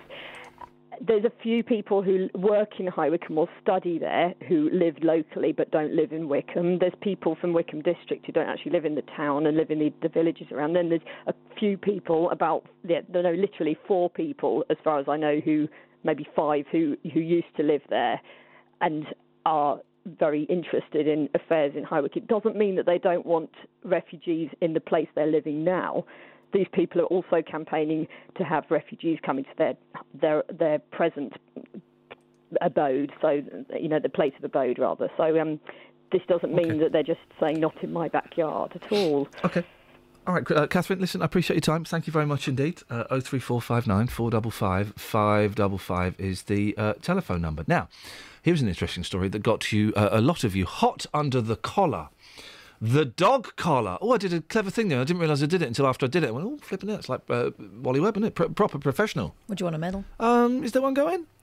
I'll make you one. Thanks very much indeed. If it's if it looks like a cup of coffee, then that would be awesome.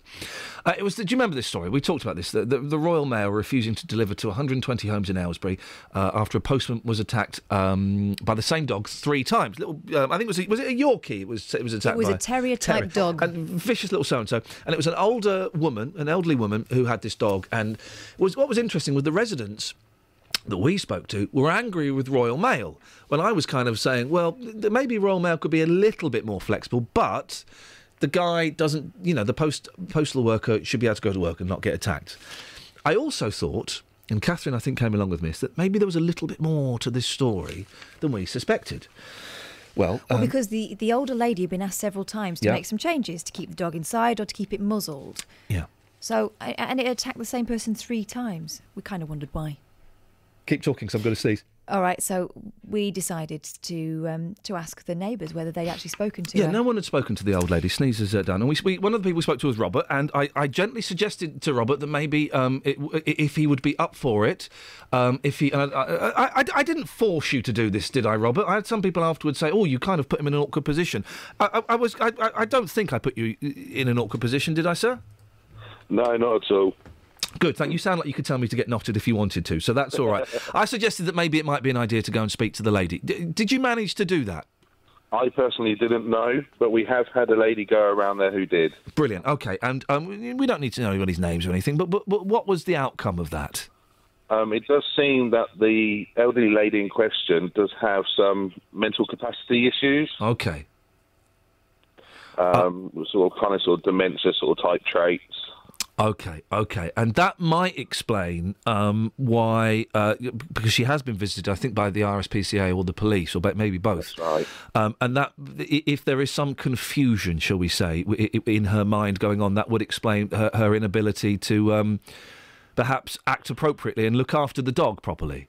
Definitely. Do we know where this is going, Robert? Does that, d- d- now that we know that there is possibly illness, mental illness, uh, uh, have the local authorities been been told? Yeah, the actual lady who went around there is also a PA of one of the local councillors. Oh, okay, there we go. Um, so the councillor is getting in contact with adult social services to go around there and do a proper assessment and to see where we go from there. Okay, well that that, uh, that I, I kind without I, I didn't know too much about the story last week, but I kind of suspected that there might possibly be something like this um, going on. Um, uh, hopefully, Robert, hopefully some good will come out of this, and that, that if she requires any care or any help, then um, then she hopefully she'll start it. getting it. Definitely. Um, one thing though about the Royal Mail. Yeah, go on. Just to chuck it in there. Go on, chuck it in. On Saturday, one of the postal workers was seen walking through our road to get to the other road to post deliveries. Yeah. And then today, as I got into the car to do the school run, there's a postal worker on his um, bike cycling around posting as well, but they have to come through our street. Okay. So if they can walk through our street or cycle through our street, I, am going to argue in their defence just because I'm, uh, uh, I'm, uh, uh, you you know, uh, because I'm, I- I'm enjoying it actually. Um, it, it, it, it, what it take? Two minutes to walk through the street? Two, No. min- how long does it take to walk down the street? what from one end to the other? Yeah. Mm, about about seven minutes. How long is your street? Flipping Yeah, heck. it's long. It's like the Royal long. Mile. That's it. It's but long. imagine how much longer it would take if they were actually having to post letters. Yeah, no, completely. But if they can walk through it, yeah. we're just we're as the residents are just saying, you know, can we not set up like a little stop so we come out and collect our post rather than going I get- to the police I get your sorting point. office. I get your point. You know, there's no parking. It's all double yellow lines. Yeah, yeah. You know, that's all. It must be very frustrating. But I think I think I've got this right, and someone will correct me if I'm wrong. If um if a bill doesn't get delivered to your house, I don't think you have to pay it. Oh, they can carry on then for the next six months. they can carry on.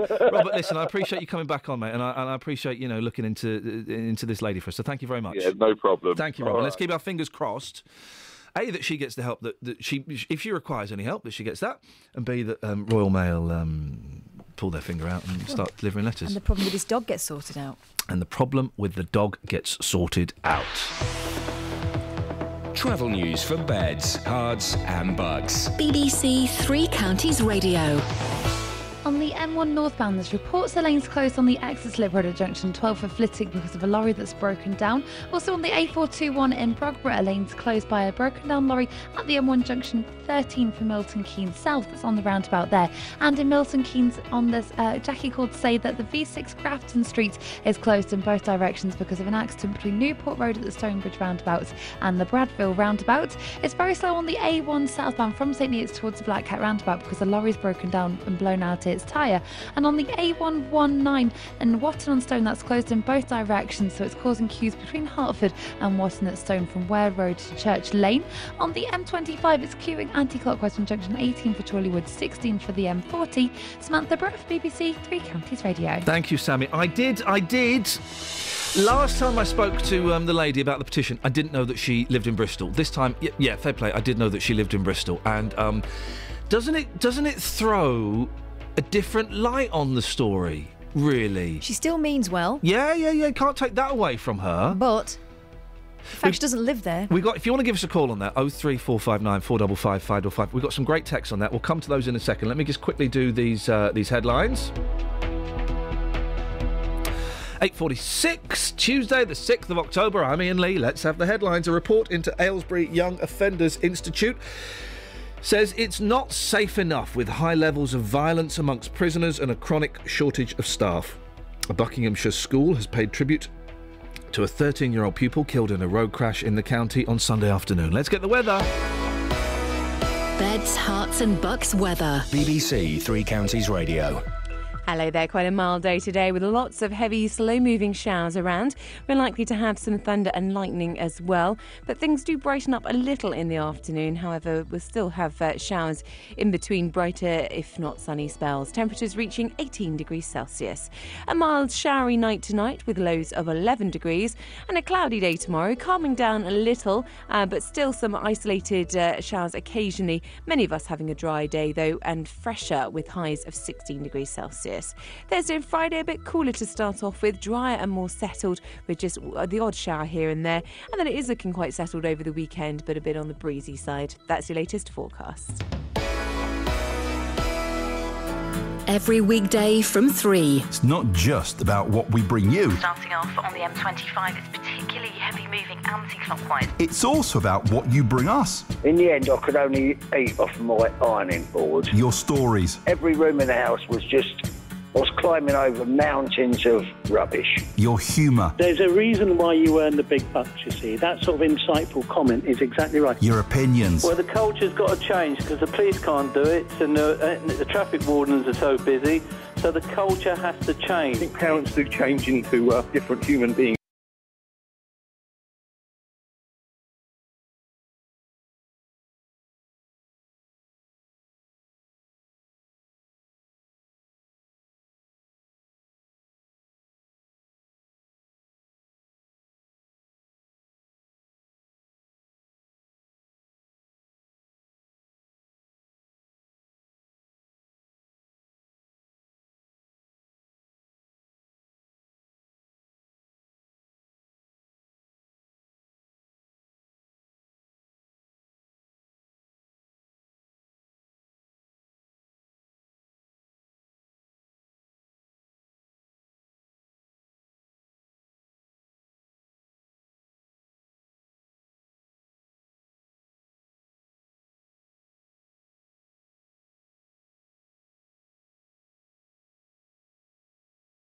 And we all went, what? Mm. I want to phone in about songs with the word wagging. and fair play, we've got, well, we've now got three shows out of Yeah, it. I love it. And I said it, I told Daly, who's, who's been away, he stared death in the face, and he went, I want more of these. Is that why you got a pen and paper? So- I, I've been looking into this seriously. That there are some great songs out there with the word "wang" in the title. what- what have you got? Tell me what you okay. got. Mike Fellows. Mike Fellows, yeah. All wang heavily.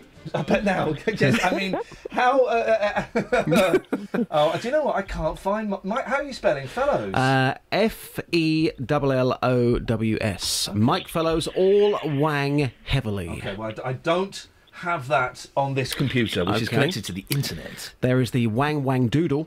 Uh, Howlin' Wolf did a great version of that one. Well, I just I listened to that last night, but it, as, as with all old blues songs, you Mm. know they're filthy. Yeah, oh, absolutely. Are yeah. you having a bath, Kiri? No, I'm just getting out my car, sorry. Okay, is your car full of water? oh, Justin, I've got a better one than you've got. Yeah, go on then. A better wang. I She's got a better. Okay. Her wang's better than yours. Okay. Well, I was thinking of things that rhymed with wang, and I got to putang. And No, no, no, no, no, no, no, no, no, no. No, you can't go there. You can't go there. That's rude. No, no, it's not. And it's a place. And anyway, I've now found the song by Ted Nugent, which is called Wang Wang Putang. No, I think cool. I think that means I think that means something. Well, th- I mean, of course, the greatest Wang song that we've got is. Uh, you've heard this? I've heard this. Yeah. Come a come a wang dang shoop shoop diddy wop come a come a wang dang shoop shoop diddy wop come a come a wang dang. Shoop shoop diddy wop come a come a wang dang shoop shoop diddy wop come a come a wang dang shoop shoop diddy wop come a come a wang dang. That's your fault, Kerry. What else you got, Just? Uh, this is my favourite one. Okay. X I Wang. Yeah. By Dave Wang. That's good, yeah. That I is a think- great track as well. I think that's just um that's just like those are just Chinese names that you've No, just no, said. Well, Do you mean Zai Wang by Dave Wang? no, uh, X I Wang. I'm calling it Xi Wang by Come Dave on, Wang. Listen, we could pick on Justin for many things, but not being able to pronounce complicated Chinese names, I think we can let him get away with that one. Seriously. Also, And you've got to listen to this one, though. No, no, no, no. No, Don't mention on. that one again, Kiri, because that is filth. you can't mention that one I've again. got two more here. Go on. Go, go. Sh- sh- sh- Justin's got more. Go, go, go. Wang Feng, Fly Higher. Wang And- Feng? Yeah, Wang Feng. Fly higher. And also Lee Hom Wang. Oh, this is just people's Forever names. love. Well, there's not many. There's not many in my jukebox. I've gone through the whole of my jukebox. These are all the wangs that I've got. Well, I He's he's not left. He's he's he has not left a single Wang untouched. Mm-hmm. I think your show on Saturday should just be all the songs with Wang in it then. Well, well, the thing is, Justin's Yeah. doing a show on Saturday at six till nine. Catherine and I are going down the rabbit hole at midday. That's five hours of Wang. five hours. You're on commercial radio. It's your Wang Let's do that. And we're, and we're all laughing because it sounds like something rude. Yeah, is that why? That's why I'm laughing. Yeah, Um, guys. I just guys? think it's unusual. It's different. It's niche. it's niche. It- now, I'm at my wits' end. Have you got anything else for us, Kerry, or shall I just cut you off? Well, say goodbye before you cut me off. No, I'm not going to do that. Um, there, there we go. It's uh, the, what, what your first breakfast show s- Saturday. We just Yeah, mentioned six there, till nine, yes. And apart Mm. from um, uh, the Wang phone him, Yeah. which, I believe he's calling. is- I believe he's calling "Get Your Wangs Out," which Yeah, I'm, I'm yeah. not sure if that's uh, Risky. Not as risky as some of the uh, people were saying. I should make a compilation album. Some of the titles they were coming up Yeah, with. I saw those. The, um, the the King of Wang. Thing is, I would buy that album. I know you would. I know you would. What else can we expect from your show? Um, uh, on Saturday between don't know six yet, do you? I do. I do know. I do know. Um, Has Tony Fisher interviewed Nik Kershaw for you yet? No, he pulled out of that one. Why, he Um, pulled had out to Who, go- pulled, who pulled out? Uh, Tony pulled out because he thought that the sinkhole in St Albans was more important than Nik Kershaw. What? I know, You, incredible. Mm. Do you know what? You got off lightly because when I mentioned it to Tony, oh, you're interviewing Nik Kershaw. He said, yeah, yeah, I am. What band was he in? So you got off lightly. So yeah, Nik Kershaw maybe the week after, but uh, I think we've got Gareth Gates this weekend, and we're, we're launching a new feature called the Wheel of Fortunes. Oh. Okay. Hey, And- hey, yeah, yeah, yes. okay. And How does that work? it's basically um, w- we, we, we spin the wheel, Yeah. but we're looking for a voiceover. We're looking for Sadiq. You know Sadiq, the taxi driver in Luton. Um, yes, I, I, I we mean, can't track him down. Well, uh, I, I, I could probably. Uh, Doorbells. we've got Him.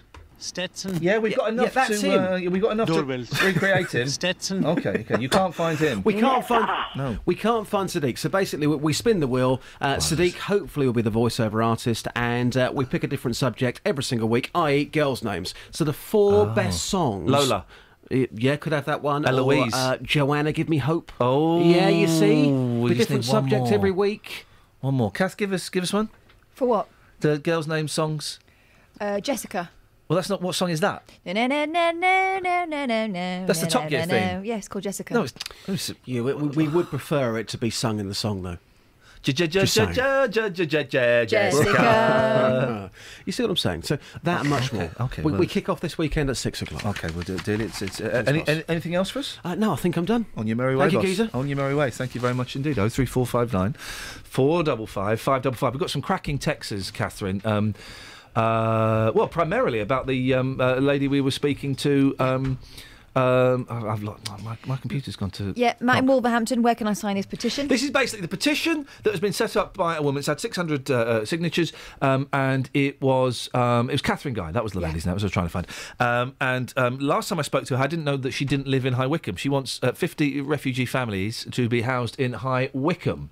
Um, uh, today I did know that she lives in Bristol, and it just doesn't it change the story. I don't know if it should change the story. Maybe it shouldn't because she's still trying to do good, but it, it, it does change the story. Loads of texters agree. What? Yeah. Go on. Sorry. The lady just said she had loads of signatures from an HP postcode for High Wycombe. HP's Hemel Hempstead postcode, isn't it? It says Sue in Hemel Hempstead. Uh, we've also got one from S who says Wycombe can't accept any more people. It's overcrowded. The roads are gridlocked. Like now, I'm sat in traffic. Uh, there's racial segregation already in areas which are ghettos. Those things need sorting out first. Here's a good one. I thought that High Wycombe campaigner, was his on Twitter, was really selfless until she relieved she lived in Bristol, re- revealed she lived in Bristol. Now I disregard everything. Um, and Matt in Wolverhampton, where can I sign this petition? and that's kind of it. It's so easy to say, isn't it? Yeah, yeah, yeah. There should be more refugees in a place that's several miles away from me. I'll just sign my name here. It's like us petitioning for them to go to London. I, it, I mean, None of um, our business, actually. um, and we are also asking this morning: uh, uh, Are you brave enough to admit you get paid way too much? This guy here. We'll carry this on tomorrow. Actually, I think we, we can do this in the, the, the rabbit hole. Uh, Adam says, "Iain, I get paid far too much for changing gas and electric meters, or in simple terms, loosening, tightening eight screws or three nuts." I mean, really, those guys. They get about seventy grand a year, Yeah. I think, something like that. Do you know who my new friend is on uh, on Facebook? I've only Uh, got three friends. Oh no, I do know who your new friend is on Facebook, and it's the most awesome uh, thing in the world. His name's Murray. It's this guy. Shoop shoop diddy wop come a come a wang dang shoop shoop diddy wop come a come a wang dang. When is he coming on the show? When is he come a come a wang danging I'm on the show? sending him a message now, so it's a matter of time. Let's hope it's uh, the interview uh, when he does come on is as um, enthusiastic and as upbeat as Carl Malcolm. well, he's a serious musician, so it could go either way. I know. Uh, do let him know that's what we want to talk about. We didn't get to talk about a woman giving birth because Michael McIntyre was so funny. She was laughing so much at my. She laughed her baby out. The thing is, well, you go to the hotels and you who, who puts the chocolate on the pillow? What's, what's the chocolate on my pillow? I woke up with chocolate in my hair. It's not bad impression, is it? That's very good. We have got time for this though. I hurled a pea 94 foot. This is a sport, apparently, guys. This is a sport. Britain has produced a new world champion at pea throwing. I mean, really. Do you remember there was a fashion in the 80s for um, um, cowpat tossing? Do you remember that? You, you get a solid cowpat and you toss it like a frisbee.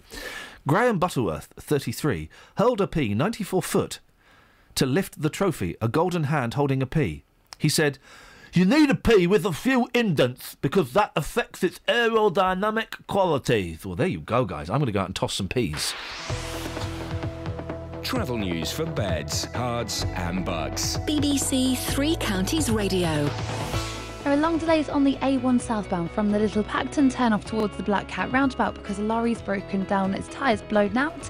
On the A421 in Brogborough, there's a lane closed because, a lorry's broken down at the M1 junction 13 for Milton Keynes South. It's on the roundabouts, causing some delays getting to the M1, and it's slow on the M1 southbound too from junction 12 for Flitwick to 11 for Dunstable.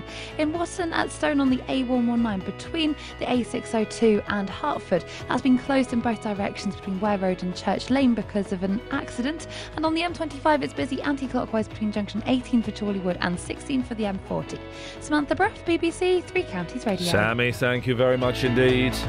I'm off for a steam, yes. Thank you, Danny Warbucks. Thank you, Justin Dealey. Thank you, Catherine Boyle. We've still got Dave Luton to give away tomorrow. And also, do you earn too much money? Till tomorrow at six. Ta ta. Local and vocal across beds, Herts, and bucks. This is BBC Three Counties Radio. Thank you, Iain. Good morning. Welcome to the JVS show. I'm Jonathan Vernon Smith. It's Tuesday. It's nine o'clock, and on today's big phone in, do you think mass immigration has damaged Britain? Conservative Home Secretary Theresa May will warn today that the level of immigration into this country is too high. She'll argue having too many immigrants coming all at once makes it impossible to create a cohesive society. And immigration puts pressure on schools, hospitals, housing, and transport, whilst forcing down wages and putting some people out of work. In short, she'll admit today that the large numbers of people coming to Britain has not been in the national interest. Well, this morning I want to hear your reaction to this. Do you think mass immigration has damaged Britain? If so, how? Pick up the phone, come on and have your say. Here's my telephone number. It's 03459 455 555. This is the JVS show. On BBC Three Counties Radio. I'll take your call in just a second, but first let's get the latest BBC News at 9 o'clock. Here's Simon Oxley. The headlines critical report into Aylesbury Young Offenders Institute, Buckinghamshire Schools tribute to pupil, and Home Secretary's immigration warning. BBC Three Counties Radio. A report into Aylesbury Young Offenders Institute has concluded it's not safe enough with high levels of violence amongst prisoners.